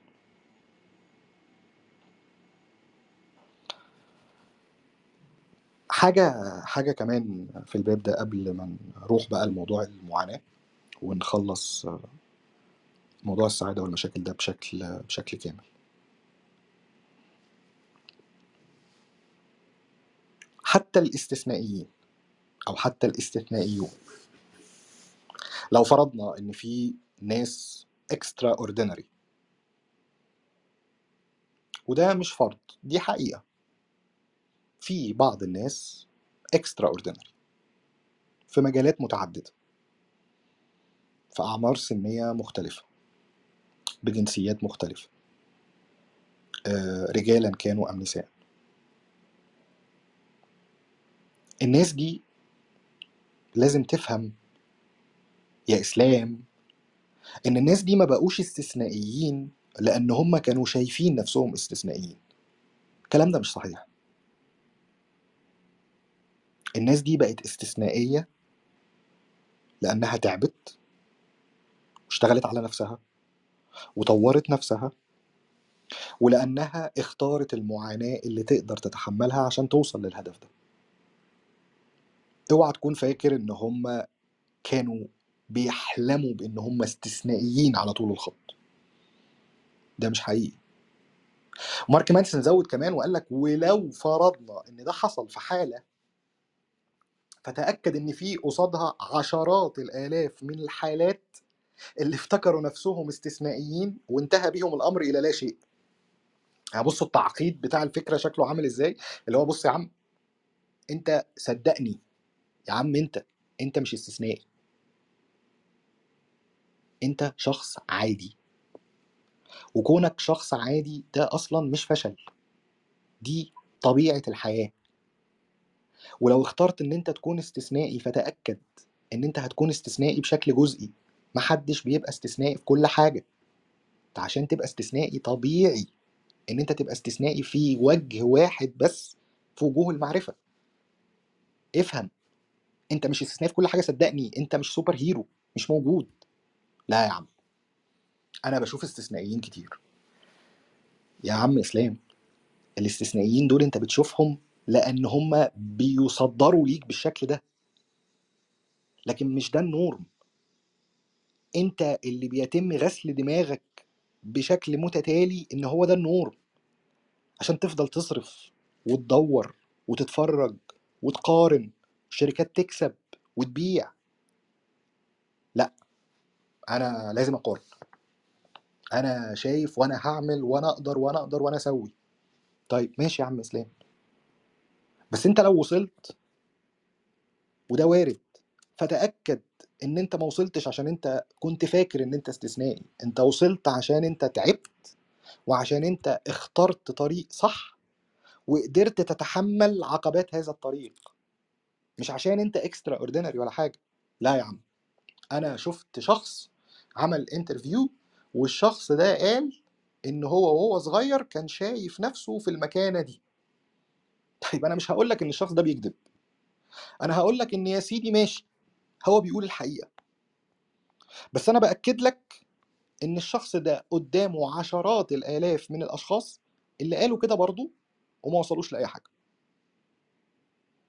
ف يعني إيه؟ نقف كده. وعلى الكلام على عهدة مارك مانسون نفهم اللي بيدور حوالينا ونفهم قدرتنا وطبيعتنا ونفهم الحياة ونبدأ نتعامل معاها بشكل موضوعي إنها مش مثالية وإحنا مش extraordinary ومش أصلا مطلوب منك إن أنت تبقى extraordinary وبكده يبقى خلصنا الجزء بتاع هنرجع له تاني جزء ال... آه، جزء ال... جزء السعادة ده. آه، نقطة بس أخيرة في الموضوع آه نسيت أقولها. نرجع تاني لل... لل... لل... للناس ال- اللي عندهم إنكار المشكلة اللي هي الشخصية اللطيفة اللي إحنا اتكلمنا عنها دي اللي النرجسية اللي شايفة نفسها صح في كل حاجة أحسن من كل الناس و آه، بتغلطش وما بتعطلش وما بتفشلش ولما بيحصل بيبقى ذنب الآخرين والكلام اللطيف ده كله إنها ما بتفكرش في حد غير نفسها والكلام ده آه، الناس دي كمان بيبقى عندها مشكلة في. في الاختلاف الناس دي صعب جدا إن أنت تختلف معاها وصعب جدا إن آه، إن أنت تقنعه بأي وجهة نظر مختلفة. آه، مش بس عشان هو شايفك قليل ومش قليل هنا أقصد بيها طبقية أقصد بيها فكريا قليل. لا هو كمان عشان جواه طول الوقت إحساس أو شعور عالي جدا بالرضا تجاه نفسه. هو مبسوط بنفسه قوي قوي فرحان بشخصيته قوي. مبسوط من كلامه مبسوط من ردود أفعاله مبسوط من طريقته في التفكير. فهو مش بس بي يعني مش أنت أي حد بتحب تقنعه بأي حاجة بيبقى في آه، بيقولوا ثلاثة positions يا إما حد زي ما بيقولوا كده خالي الذهني يعني اللي هو ما يعرفش أي حاجة عن الموضوع اللي أنت جاي تتكلمك عنه هو ما ما يعرفش هو أنت بتكلمه ورقة بيضة يا بتقنعه يا ما بتقنعوش. ده position وفي position تاني اللي هو حد آه، هو واخد ال defensive position أو ال situation عشان هو آه، كارهك أو مش واثق فيك أو شايف إن أنت مش qualified enough إن هو ياخد منك معلومة أو ياخد منك آه، نصيحة. آه، وده نوع. يعني هو عنده مشكلة في الريسيرفوار يعني هو مش قادر يقبل منك الكلام. وفي نوع تالت اللي بيبقى لأ هو عادي إن هو يقبل منك الكلام بس هو عنده فكرة تانية هو بيدافع عنها بشكل رهيب. هو متماهي معاها لدرجة إن هو خلاص بقى جزء من نسيجه الفكري أصلا الفكرة اللي هو معتقد بيها دي فهو هو هو blocked هو مش مش مش قادر يسمع أي اختلاف. ال- الشخص بقى اللي إحنا بنقول عليه إن هو فاكر إن هو فوق الجميع ده هو بيبقى حالة فريدة كده بتجمع بين ال position 2 وال position 3 الاثنين مع بعض. يعني هو بيبقى شخص هو مش بس شايف إن أنت اللي بتقوله ملوش قيمة لأ ده هو شايف إن اللي أنت بتقوله ملوش قيمة وكمان شايف إن هو فخور جدا باللي هو فيه. فيعني مفيش أي أي مبرر إن هو ممكن ممكن يسمعك أو ممكن آه، يحط كلامك في عين في عين الاعتبار. طيب خلاص. وهي دي اللي بنسميها الاستحقاقية في بعض في بعض الأمور أو في بعض المواضيع التانية. طيب خلصنا الجزء ده. نخش بقى على موضوع المعاناة وقيمة المعاناة. آه، بصوا يا جماعة باختصار كده عشان الحتة دي شوية ملعبكة. إحنا عندنا حاجة اسمها قيمة وعندنا حاجة اسمها معيار أو مقياس. الاتنين دول مهمين جدا. لما بيبقى عندنا قيم جيدة وبنركب عليها. آه، معايير صحيحة. بنقدر نحس بلذة المعاناة أو نقدر نتحمل المعاناة. أي الكلام ده؟ أنا مش فاهم حاجة. طيب. أه هقول لكم قصة لطيفة قالها ال... قالها الكاتب عن ملازم اسمه آه، هيرو أونودا. آه، هيرو أونودا ده ملازم في الجيش الإمبراطور الإمبراطورية اليابانية. ال- الملازم ده في سنة 1944 آه، 1944 راح لجزيرة تبع الفلبين وكانت الحرب العالمية التانية شغالة.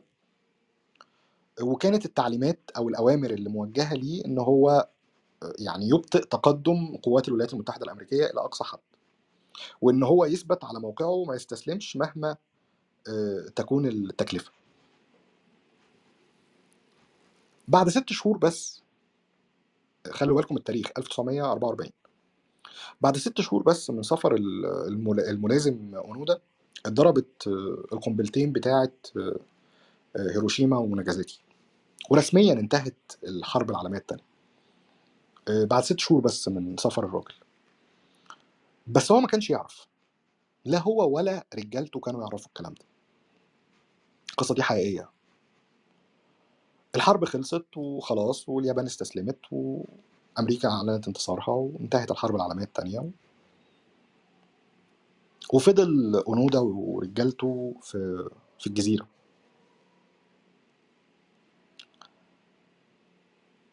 آه، تم التواصل بين القوات اليابانية والقوات الأمريكية إنها آه، تحاول تتواصل مع اونودا مش عارفين يوصلوا له آه، في جزيرة وبيهرب بين الأشجار وعايش في الكهوف هو ورجالته ف زي اللي هي الحروب بتاعة الجبال. فبقوا بيرموا زي أظرف كده رس- منشورات منشورات منشورات آه بالظبط منشورات آه، من الطائرات آه، بيعرفوه فيها على إن خلاص الحرب خلصت.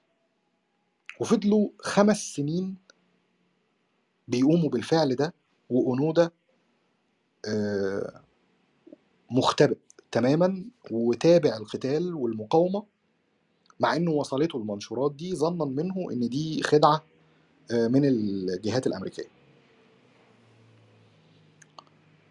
لما فشلت القوات الأمريكية في ده في سنة 1952 يعني بعد ما سافر أونودا بثمان سنين آه، الحكومة اليابانية فكرت في فكرة تانية إنها ترسل صور ورسائل من أهالي الج- الجنود نفسهم.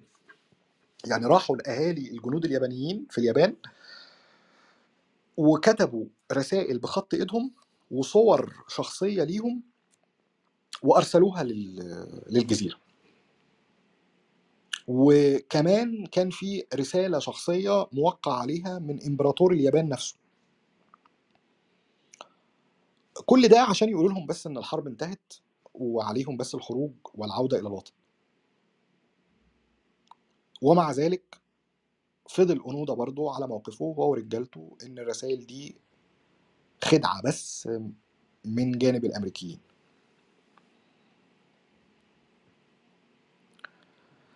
آه، في سنة 72 دخلنا على 30 سنة. اليابان والفلبين أرسلوا فرق للبحث عن الملازم ده في الجزيرة وبرضه ما لقوهوش. لقاه شخص تاني اسمه نوريو سوزوكي. نوريو سوزوكي ده كان شاب زي الشاب الأولاني خالص فاكرينه؟ اللي هو بوكوفسكي شبهه كده. شخص مغامر مستكشف كده ما ما عندوش أي نجاحات في حياته غير إن هو كان بيسافر بس. همه في الدنيا كلها وكان بينام في الشوارع وبينام في الحدائق و... وكلام من ده يعني. بيشتغل في المزارع كده باليومية عشان يوفر قوت يومي وبيتبرع بالدم مثلا عشان فلوس وكلام من ده. آه، سوزوكي ده لما سمع قصة الملازم آه، قرر from nowhere كده انه أنا هسافر الجزيرة دي أدور عليه. بدون بقى لا تدريب ولا استطلاع ولا منشورات ولا طيارات ولا أي حاجة. آه، وطبعا لا سلاح وأعزل ولا تكتيكات ولا عمليات استطلاع وعلى الله حكايته كده الراجل إيه خد شنطته واتكل على الله. والعجيب بقى إن هو لقى أونودا ده بعد أربع أيام بس من وصوله للجزيرة. وكانت خطته بس إن هو ينزل الجزيرة ويزعق بصوت عالي ويقول آه، يا اونودا يا اونودا وخلاص. هو ده كل اللي كان اللي كان يملكه يعني. ومع ذلك قدر قدر يوصل له. ولما وصل له فضلوا آه، قعد شوية يقنعه وبعدين رجعوا مع بعض لليابان في سنة 1974 الملازم هيرو اونودا رجع لليابان سنة 74 بعد 30 سنة من سفره وبعد تقريبا 29 سنة من انتهاء الحرب. طبعا تحول لسيلبرتي والبرامج بقى التلفزيونية والمحطات الإذاعية والمشاهير و... واتكتبت كتب باسمه. يعني كان شخص أسطورة في اليابان. بس في حقيقة الأمر الراجل ده لما رجع لبلده لقى بلد مختلفة تماما عن اللي هو حارب عشانها. ثقافة بقى استهلاكية رأسمالية الألعاب الكرتون ال- القيم الجديدة اللي اليابان بتصدرها للعالم. فأمركوا على الآخر. دلوقتي يعني لو رجع دلوقتي كان هيشوف هيرضى آه يعني بالظبط. آه كان رد فعله إن هو اكتئب أكتر. رغم إن هو عاش في الأدغال 30 سنة. واتسأل أكتر من مرة إن هو هل ندم على الحياة دي قال لأ. أنا كنت في منتهى السعادة وليه عملت كده؟ يا عم أونودا قال لهم بشكل بسيط جدا أنا أمرت بعدم الاستسلام آه، ولم أستسلم. والراجل ده رجع في اليابان قعد شهور وما قدرش يعيش في اليابان وسافر للبرازيل ومات في البرازيل سنة 1980 يعني شخص يقعد 30 سنة في الأدغال عشان بيحب بلده وفي نفس الوقت لما يرجع بلده وينال من التكريم ومن الشهرة ما يستحق يسيب البلد دي ويروح يموت في بلد على بعد آلاف الكيلومترات. آه، اللي عايز يقوله مارك مانسون من من القصة دي إن لذة المعاناة بتيجي من أي قيمة جيدة موجودة جواك.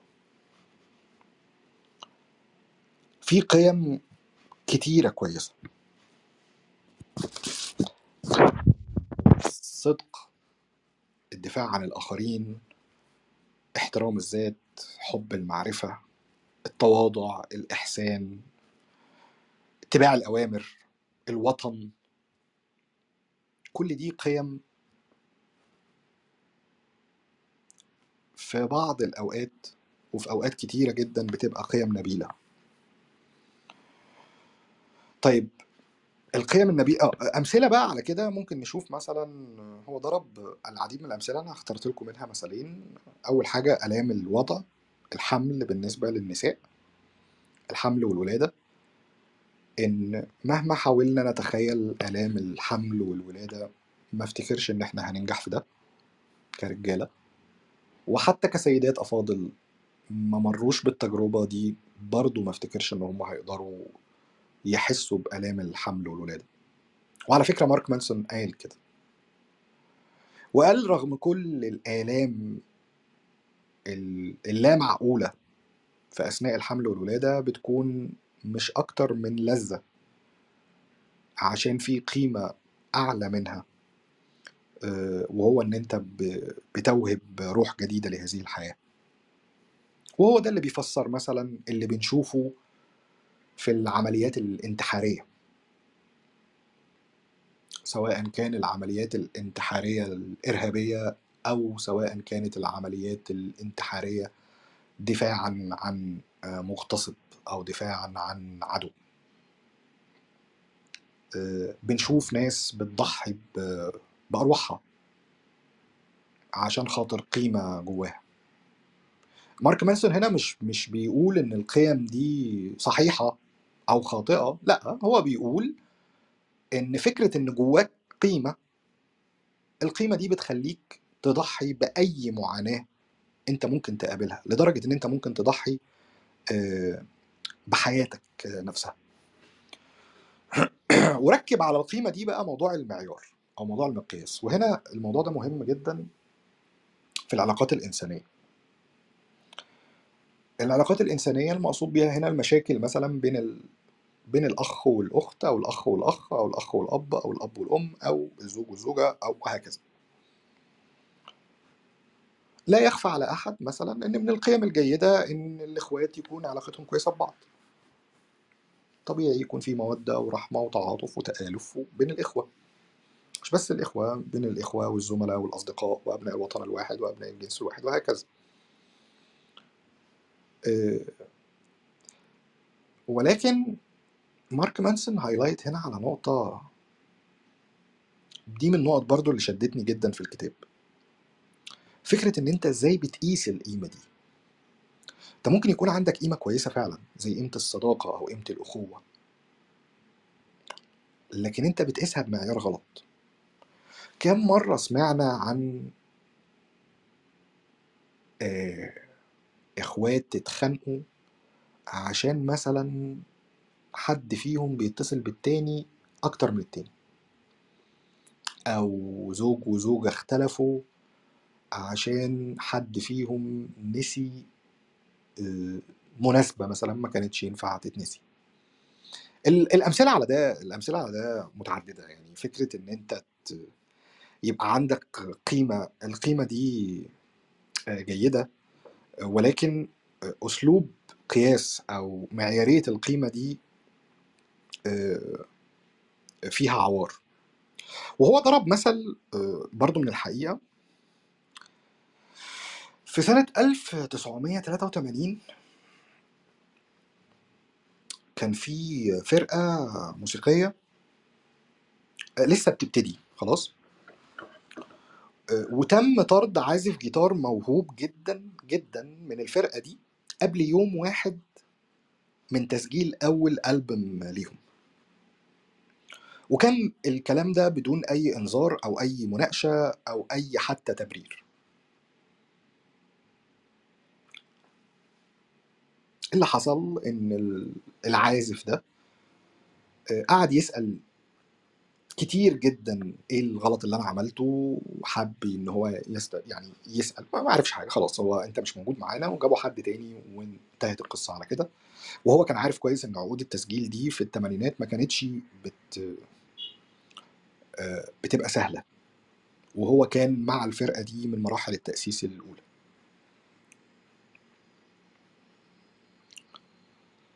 اللي عمله الشخص ده كان اسمه مويستن. آه، أمريكي هو. القصة دي كانت في الولايات المتحدة الأمريكية. اللي عمله الشخص ده إن هو أصر إن يعمل لنفسه قيمة وهدف إن هو يبني فرقة جديدة ناجحة تخلي أفراد الفرقة القديمة بتاعته يندموا على القرار بتاعهم. شايفين الكلام؟ كلام لطيف جدا. أو يبدو إن هو لطيف. عايز أبني فرقة جديدة ناجحة أخلي أفراد الفرقة القديمة بتاعتي يندموا على القرار بتاعهم. وراح عازف الجيتار صاحبنا ده تحول إلى آلة شيطان موسيقي. شغل صبح وظهر وليل شغل وبيدور على موسيقيين وبيقنع ناس وبيكون فرقة ويعني وفي خلال سنتين بس قدر يكون فرقة بعد تكوين الفرقة بسنتين قدر يوقع يوقع أول عقد تسجيل ليه ألبوم هو والفرقة. آه، وبعد سنة من كده قدر يخش من أقوى الألبومز اللي تم طرحها. مبيعات الفرقة دي آه، بعد ثلاث سنين الفرقة دي كان اسمها ميجا ديث. الفرقة دي بعد خمس سنين بعد ثلاث سنين وصلت مبيعات ألبومها ل 25 مليون نسخة. ولفت الدنيا بقى كذا مرة و... وكان موستن ده من ألمع الموسيقيين وأكثرهم أثر في الصناعة دي. والفرقة بشكل عام نجحت بشكل كبير جدا. في انترفيو في 2003 اتعمل مع موستن اتسأل. إيه سر النجاح اللي أنت حققته ده؟ الراجل رد. وهو شبه منهار يعني دامع العينين زي ما بيقولوا. إن هو بيعتبر نفسه فاشل. وإن فشله بيطارده كل يوم. ليه؟ أن تدابير القدر خلت الفرقة اللي طردته في الأول وهي فرقة ميتاليكا الفرقة دي تبيع 180 مليون ألبوم في آخر ثلاث سنين في أنحاء العالم. وناس كتيرة جدا بتعتبر حتى الآن فرقة ميتاليكا واحدة من أعظم فرق الروك آه، على الإطلاق. خدتوا بالكم من المعيار؟ لو رجعنا تاني للهدف اللي هو بناه. الراجل ده مش بس كان عايز ينجح وهي قيم وهي قيمة آه، جيدة. إن أنت تنجح وتطور نفسك وتجتهد. لكن هو ضاف معيار تاني إنه عايز الفرقة القديمة بتاعته يندموا لما يشوفوه. لما اشتغل على ده للأسف ما حسش بالنجاح اللي هو وصل له بل بالعكس حس إن هو فاشل والفشل ده هيطارده لغاية نهاية حياته. وهنا مارك مانسون بيقول إن زي ما القيم الجيدة بتبقى موضوعية وبتبقى بناءة للمجتمع بتبقى برضو ليها علاقة بالذات. يعني بتقدر أنت تتحكم فيها أو بتقدر أنت تسيطر عليها. الشهرة مثلا مش قيمة جيدة في رأي مارك مانسون لأن أنت ما بتقدرش تتحكم في رأي الناس فيك. المتعة مش قيمة جيدة.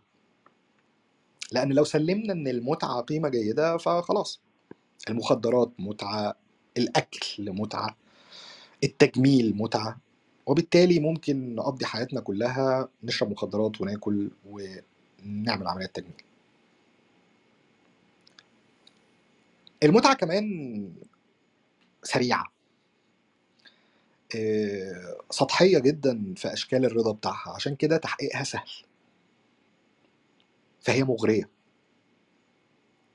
ومارك مانسون شايف إن مش هي دي مش هي دي السعادة الحقيقية. هو كل الموضوع إن أنت بتزيف أو بتأجل إحساس الغضب أو إحساس المشكلة اللي موجودة عندك ده فيما يخص المتعة. آه، برضو من القيم السيئة اللي كان قالها في الكتاب فكرة المال فكرة الفلوس. المال مش من المتعة الجيدة في نظر آه، مارك مانسون ليه؟ لأنه برضه ليه علاقة بمؤثرات خارجية متعددة وبرضه لا يمكن التحكم فيه وممكن برضه يساء, يساء استخدامه. غير زي ما قلنا احترام الذات وحب المعرفة والدفاع عن الآخرين والصدق. آه، من القيم السيئة برضه إن أنت تكون آه، صادق مش صادق لأ آسف آه، صح على طول الخط. في ناس عندها قيمة إنها صح دايما. بيسعى دايما. إن أنا ما بقولش بقى الشخص اللي هو فاكر إن هو صح دايما لأ مش ده.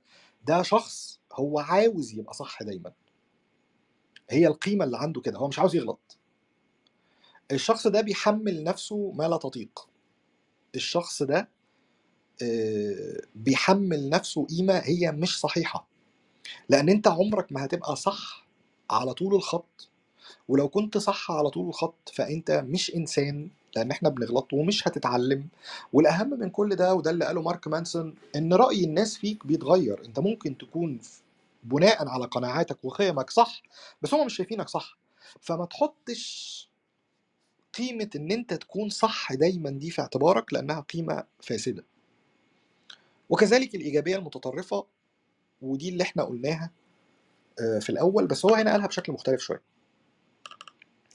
آه، في ناس بتدعي إن البقاء في الجانب المشمس من الحياة دائما هو الصح. عارفين أنتوا الناس اللي هم الإيجابيين على طول دول. اللي هو هو إيجابي هي إيجابية. يحصل زي ما يحصل هو هو لأ. أنا تمام. مارك مانسون بيقول إن حتى القيمة دي مش قيمة صحيحة. لأن إحنا اتفقنا في الأول إن الحياة دي لئيمة جدا وسيئة في أوقات كتيرة جدا جدا في أوقاتها. وأحسن ما يمكن التع... أحسن ما يمكن الوصول إليه هو كيفية التعامل معاها بس. لكن مش صح إن أنت تبني لنفسك قوقعه أو تتقوقع في الجانب المشمس آه، وتوهم لنفسك إن كل شيء على ما يرام. الكلام ده مش صحيح. آه، موضوع القيم ده برضو زي ما قلنا إن هناك قيم لا قيمة لها أو القيم الفاسدة أو القيم السيئة. وضربنا أكتر من مثل عليها زي المتعة والمال والصواب والإيجابية يعني حاجات كتير. آه، الإيجابية هنا مش الإيجابية بس الإيجابية متطرفة والصواب مش الصواب بس ولكنه الصواب الدائم يعني عشان بس الأمور تبقى في سياقها قلنا الشهرة كمان. آه، مارك مانسون بيقول عشان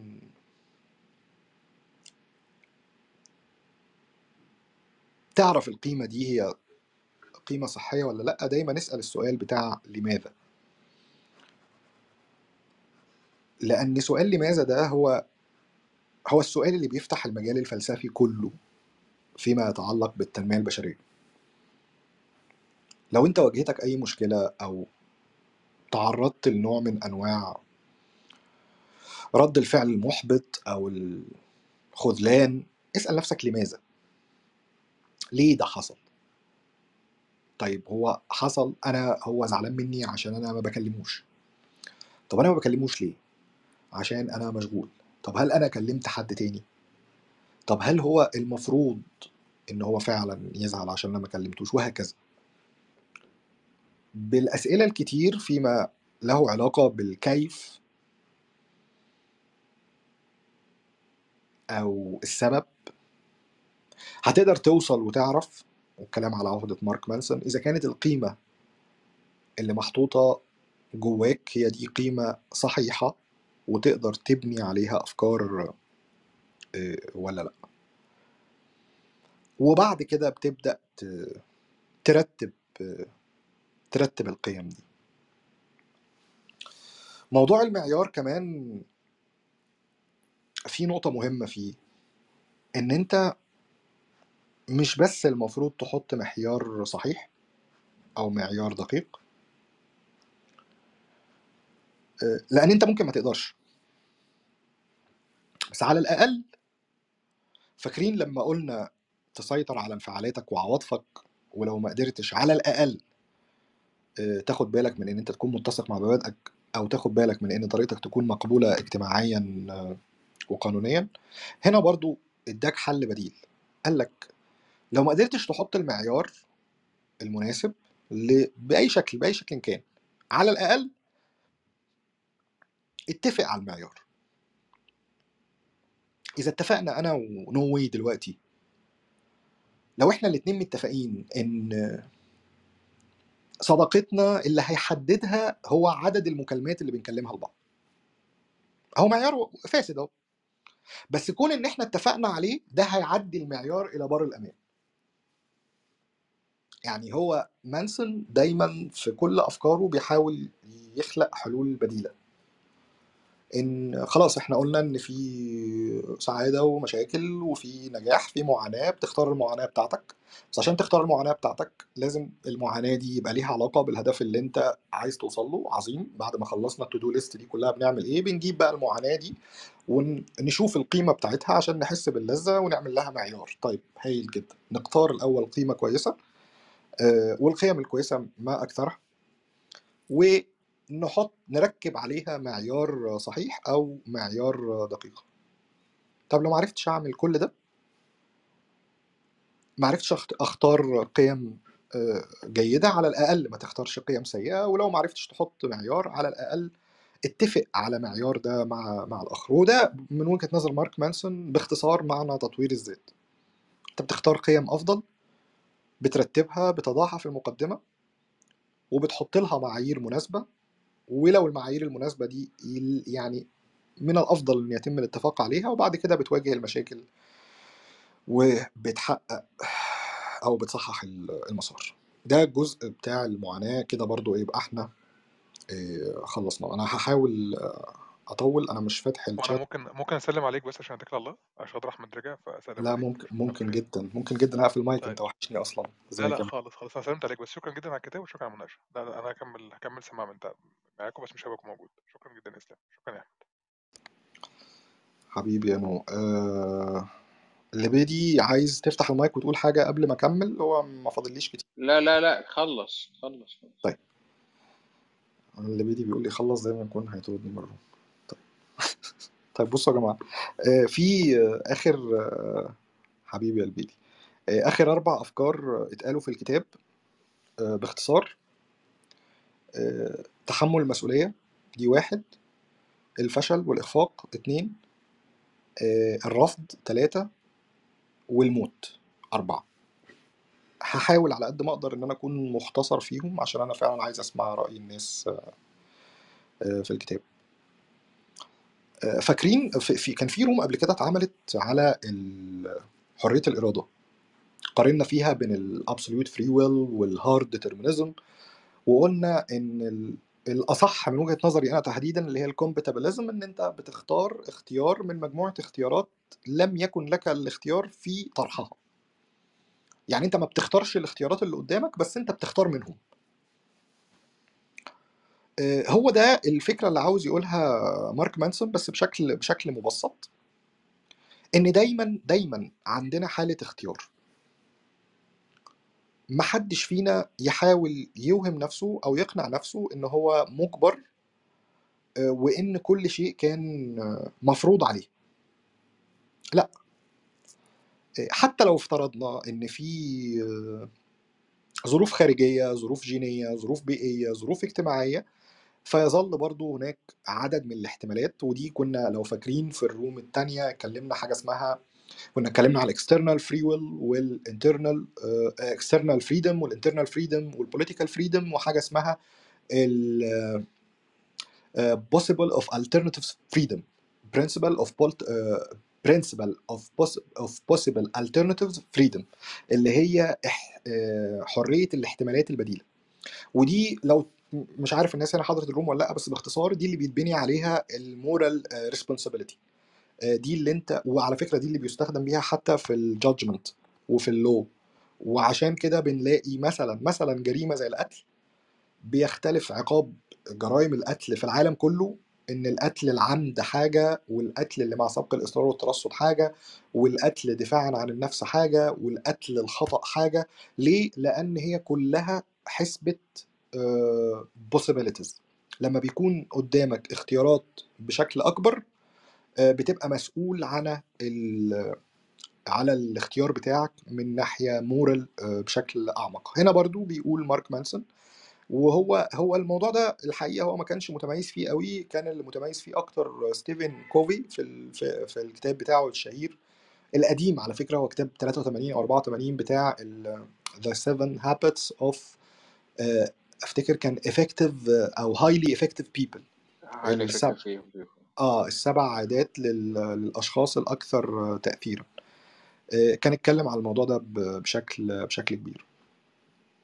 آه، فدي النقطة الأولانية في فكرة تحمل المسؤولية. إن آه إحنا مش مسؤولين عن اللي بيحصل لنا. ما نقدرش نلوم نفسنا على الظروف اللي إحنا وقعنا آه، تحتها. بس إحنا نقدر نتعامل مع الظروف دي بشكل بشكل مختلف. وضرب مثل لطيف جدا بتاع إن أنت ممكن تبقى في بيت وتفتح باب بيتك تلاقي طفل رضيع آه، ملقى على الأرض قدام باب البيت. آه، أنت ما لا أنت لا تلام. ما حدش يقدر يلومك على الموقف اللي أنت فيه. لكن خلاص وانس إن أنت اتحطيت في الموقف ده فأنت مسؤول مسؤولية كاملة هتتصرف إزاي آه، مع الموقف ومع الطفل؟ لأن كل تصرف أنت هتتصرفه هينتج عنه توابع و آه، آه، استنتاجات وكونسيكونسز هتحصل آه، بعد كده. آه، اللوم دايما بيبقى على الماضي إنما الحاضر والمستقبل دايما المفروض يبقى فيه تحمل مسؤولية. ضرب أمثلة كتير على ناس عندهم آه، احتياجات خاصة أو ناس آه، اتولدوا بعيوب آه، معينة أو عندهم أمراض آه، بتأثر على حياتهم وإن هم لما اتعاملوا مع الموضوع ده بشكل مختلف آه، بدأت الإنتاجية بتاعتهم وبدأ آه، تعاملهم مع الناس ورؤيتهم للأمور بتختلف آه، بشكل بشكل كبير. فدي النقطة بتاعت تحمل المسؤولية باختصار. النقطة التانية بتاعت الفشل والإخفاق آه، اتكلمنا عليها في في في ضم الكتاب إن مفيش نجاح من غير فشل ومفيش سعادة من غير معاناة ومن غير مشاكل. وضرب مثلا إن الأطفال عشان ما بيخافوش من المشي من الفشل بيتعلموا المشي بدري. يعني الطفل اللي ما بيخافش من الفشل بيتعلم المشي لأنه بيحاول وبي وبيقع وبيحاول وبيقع وهكذا. لكن خوفنا من الفشل ده دي حاجة إحنا بتتربى فينا بعد كده. العوامل بقى الاجتماعية والبيئية والمدرسية العوامل اللي إحنا اتكلمنا فيها في الروم إن أنت لازم تبقى صح دايما إن أنت لازم تجيب الفول مارك إن أنت لازم تبقى أحسن من غيرك إن أنت لازم ما تغلطش وهكذا وهكذا وهكذا. فهو ده اللي بيربي فينا عقدة الخوف من الفشل. العقدة دي اللي بت بتصور لنا إن إحنا لازم نبقى آه، مثاليين واستثنائيين وعشان كده ما ينفعش ما ينفعش إن إحنا نغلط. ودايما بنحس بالذنب وبنحس بال آه، بالتقصير. آه، غير كده كمان مارك مانسون زي ما كان قال إن الحياة كلها عبارة عن مشكلات متصلة ببعضها هو كمان قال إن إن كل أفكارنا أفكارنا كلها بشكل عام ليها علاقة بالانحيازات. آه، عقولنا أساسا مش دقيقة والأفكار اللي عندنا مش بس هي نتيجة انحيازات لأ ده هي كمان منتج آه، لأحداث إحنا سمعناها وتلقناها لا تمثل العالم كله ولا ناتجة أصلا عن ماضي آه، إحنا فهمناه. يعني أنت عندك عوامل كتيرة جدا بتأثر على المعرفة اللي موجودة في دماغك. أنت عندك انحياز. وغير الانحياز أنت عندك عدم دقة في عمل الدماغ والعقل نفسه. وبعد كده الأخبار اللي إحنا بنسمعها هي مش بتمثل العالم كله زي ما قلنا في خلال الروم الآلة الإعلامية بتمشي بشكل آه، عامل إزاي. والأهم من كل ده إن حتى معرفتنا للتاريخ وللحقائق هي مش كاملة. فبعد كل ده أنت ليه فاكر إن أنت مش هتغلط؟ أنت هتغلط. وفي أوقات كتير هتبقى قناعاتك على خطأ وفي أوقات كتير هتحب إن أنت تتعلم عشان تتطور من آه، من أحسن لأحسن. آه، أنت لو ما عندكش استعداد للفشل أنت عمرك ما هيبقى عندك آه، عندك استعداد لل- للنجاح. والكلام على عقدة مارك مانسون.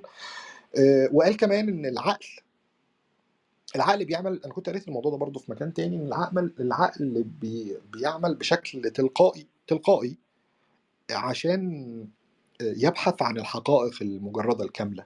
ال ال آه، كنت اتكلمت قبل كده في الموضوع ده موضوع ال cognitive dissonance التنافر المعرفي. عقولنا عقولنا ما بترتاحش من حالة التنافر اللي موجودة بين المدركات والحقائق. فبتحاول توصل بشكل انت لا انت انت انت ما بتتحكمش في ده. هي العقول هي اللي بتشتغل بالشكل ده. وفي أدوات كتيرة بقى العقول بتستخدمها عشان خاطر يحصل تطابق بين اللي موجود في عقلك واللي موجود في العالم الخارجي. لأن لو فضل التنافر ده دايما موجود أنت هتحس دايما بعدم ارتياح. الأساليب متعددة في عقول بتتجاهل في عقو- عقول بتتشابه في عقول بتتلائم مع الواقع. حاجات كتيرة مختلفة. ال cognitive dissonance ده برضو مبحث كبير جدا في علم النفس اللي هو التنافر المعرفي. بس ال take home message منه إن مش العادة بتاعت دماغتنا إنها تبقى عارفة إن في تنافر. لأ. هو الدماغ أساسا بيهرب من التنافر ده بشكل automatically أنت مش حاسس بيه هو بيحاول يوفق أوضاعه مع العالم المحيط بيه ما بيحاولش يعمل اشتباكات. فلو أنت سبت دماغك مش هتروح للشكوك لأ أنت هتروح للتسليم. هتروح لأن كل اللي بيتقال لك صح ولأن اللي أنت مقتنع بيه صح.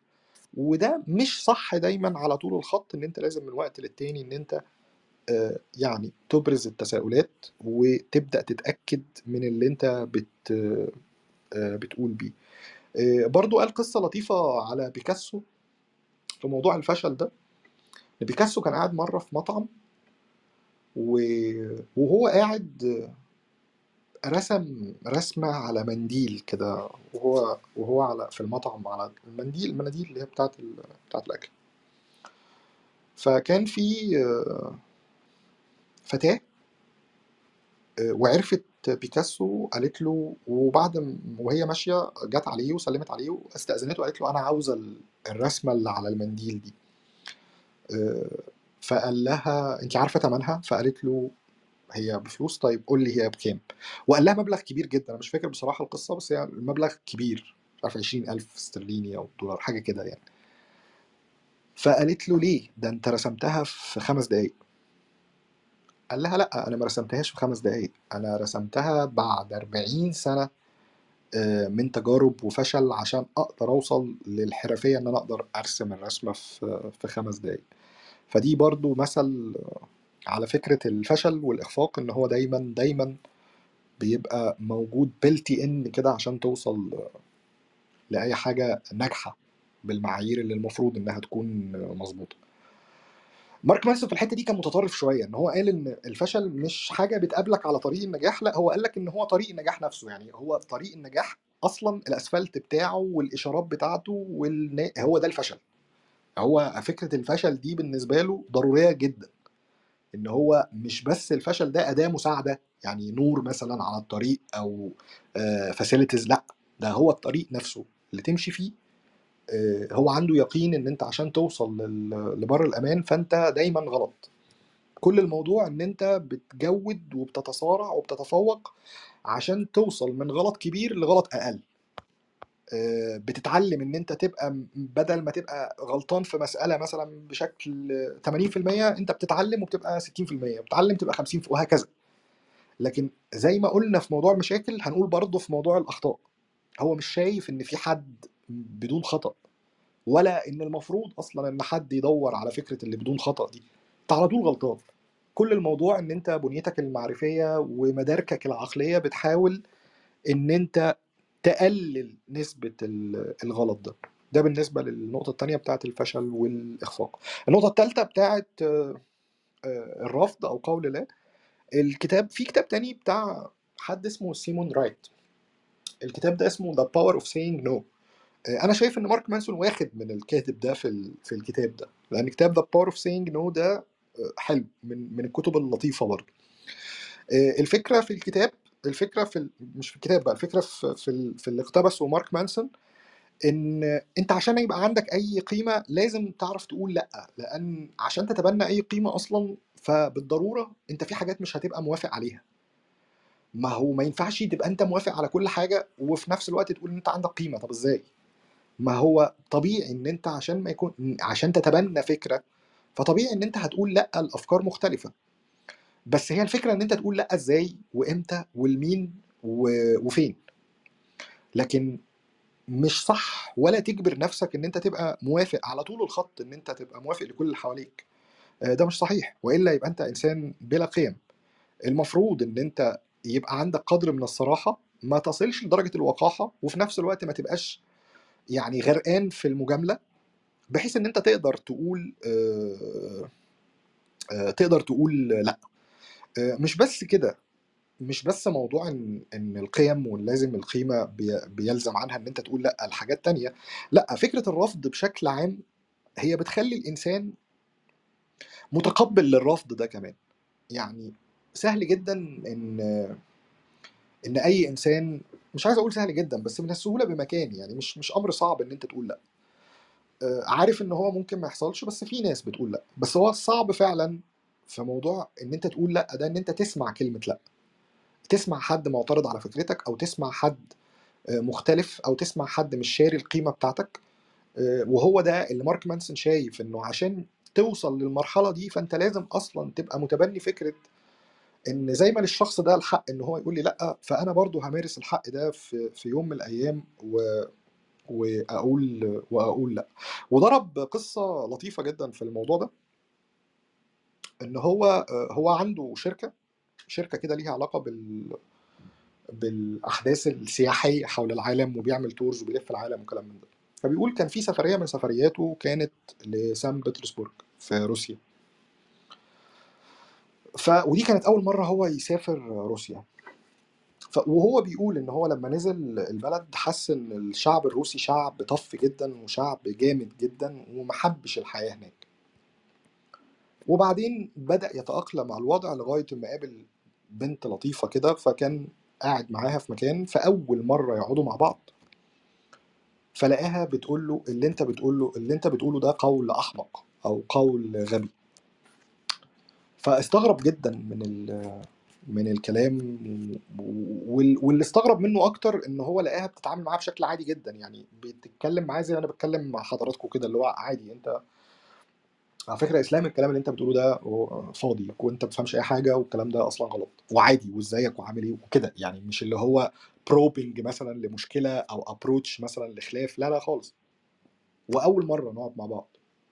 يعني تخ... يعني ح... أنا بحاول أرسم لكم الوضع كده اللي هو تخيل أو تخيلي إن انت قاعدة مع حد أو مع آه، واحد أو مع واحدة وأول مرة تتقابلوا بتشربوا مثلا أي حاجة في أي كافيه أو واقفين أي حاجة زملاء في شغل في دراسة في عمل والراجل بيتكلم في حاجة أو هي بتتكلم في حاجة فقام التاني علق قال له على فكرة أنت الكلام اللي أنت بتقوله ده مش صحيح وأنت بتفتي وبتهبد ومفيش أي حاجة من اللي أنت بتقولها دي صح. الكلام ده غبي قوي هرجع أقول لكم هي الفكرة مش في الكلام اللي بيتقال هي الفكرة في تعامل الأشخاص بعد الكلام. مارك اللي خلاه يلفت انتباهه إن ما لقاش أصلا في أي غضاضة من الموضوع يعني اللي هو عادي كمل بقى إيه كنت بتقول إيه؟ طيب كده. فبيقول سأل بقى لما قعد في البلد شوية سأل أصدقاء ليه. فقالوا له إن دي طبيعة الشعب الروسي. الشعب الروسي ظروف الحروب اللي مر بيها وظروف ال- النظام الشيوعي اللي حكم البلد ال- الشعب ده مر بفترات كان الموارد الغذائية أو الأساسية في البلد قليلة جدا جدا. وكان في نوع من أنواع التجسس على كل المجتمع. آه، تجسس من السلطة وتسليم للأي للخونة والكلام ده. فالناس اتعلمت بالتدريج كده بالجنريشنز بالممارسة إن قيمة الصراحة والثقة أعلى بكتير جدا جدا من قيمة المجاملات والنفاق الاجتماعي. وده توارثه الروس جيل بعد جيل. ومتأثر بمدن أكتر من مدن تانية ومن أكتر المدن اللي متأثرة بيها آه، سان بطرسبرغ. آه، مارك بيقول إنه على قد ما ما القيمة دي غريبة بالنسبة له لكن هو لما قعد شوية في وسط الشعب الروسي لقى إنها قيمة أفضل بكتير بكتير جدا من القيم اللي موجودة في المجتمع الغربي الأمريكي تحديدا. القيمة اللي مبنية على النفاق وعلى التجميل وعلى الافتخار دايما بالآخر وعلى إن أنت صح على طول الخط والمجاملات والكلام من ده. طبعا أنتوا عارفين الكلام ده بيتعمل ليه؟ عشان الآلة ال- الاقتصادية تدور وتعمل في مصطلح ال أو في في في منبع العلاقات الدولية والعلاقات الاقتصادية وهكذا توليك والعلاقة بين الشركة والمستهلك. وكذلك العلاقات داخل الشركات آه، نفسها. اتكلمنا في ال في ال في كتاب قبل كده بتاع نظام التفاهة آه، بتاع ألان دينو في في الموضوع ده. فهو بيقول لا روسيا ما فيهاش ما فيهاش القيمة دي. فضرب ضرب كان المثل ده حلو إن هو قاله عن تجربة شخصية في في فكرة لا إن مش دايما فكرة لا أو الرفض بتبقى نابعة من الاشتباك من غرض الاشتباك. لا بالعكس ده هي بتعكس بشكل أو بآخر نوع من أنواع التفهم ونوع من أنواع إن الإنسان اللي قدامك ده عنده قيمة فعلا وإنه لا يعيبك في أي شيء إن أنت تكون مختلف معاه أو إن هو يكون شايف إن كلامك ده لا قيمة له عادي خالص. آه، بس ده عشان يحصل مارك مانسون برضو بيقول كده بيقول يعني مش معنى كده إن اللي بيقرأ الكتاب يطلع من الكتاب ويروح شغله ويسلم على مديره صباح الخير أنت فاهمش حاجة. لا هو برضو حط شروط نفس الفكرة بتاعت ال plan B بتاعت مانسون إن عشان تعمل ده لازم المجتمع كله يكون بيعمل ده. ما ينفعش أنت تعمل ده لوحدك. وإلا هتترفض وهتعيش وحيد ويعني أنتوا فاهمين بقى مجتمعاتنا يعني. فلو أنت تهيأت لك الفرصة إن أنت تبني مجتمع بالشكل ده فده أنسب وأصلح وأقوى بشكل كبير. ومش المقصود هنا بإن أنت تبني مجتمع إن أنت تبني دولة لأ ممكن المجتمع ده يكون اتنين أصدقاء. ممكن المجتمع ده يكون اتنين أحباء. ممكن تكون عيلة. ممكن يكون كلاس. ممكن يكون environment في شركة معينة. يعني مش المقصود بالمجتمع إن المجتمع ده يكون دولة أو عشيرة أو قبيلة أو جنس أو لا لا لا خالص. هو بيقول كفاية عليك إن أنت تبني ال environment دي بينك وبين شخص واحد بس.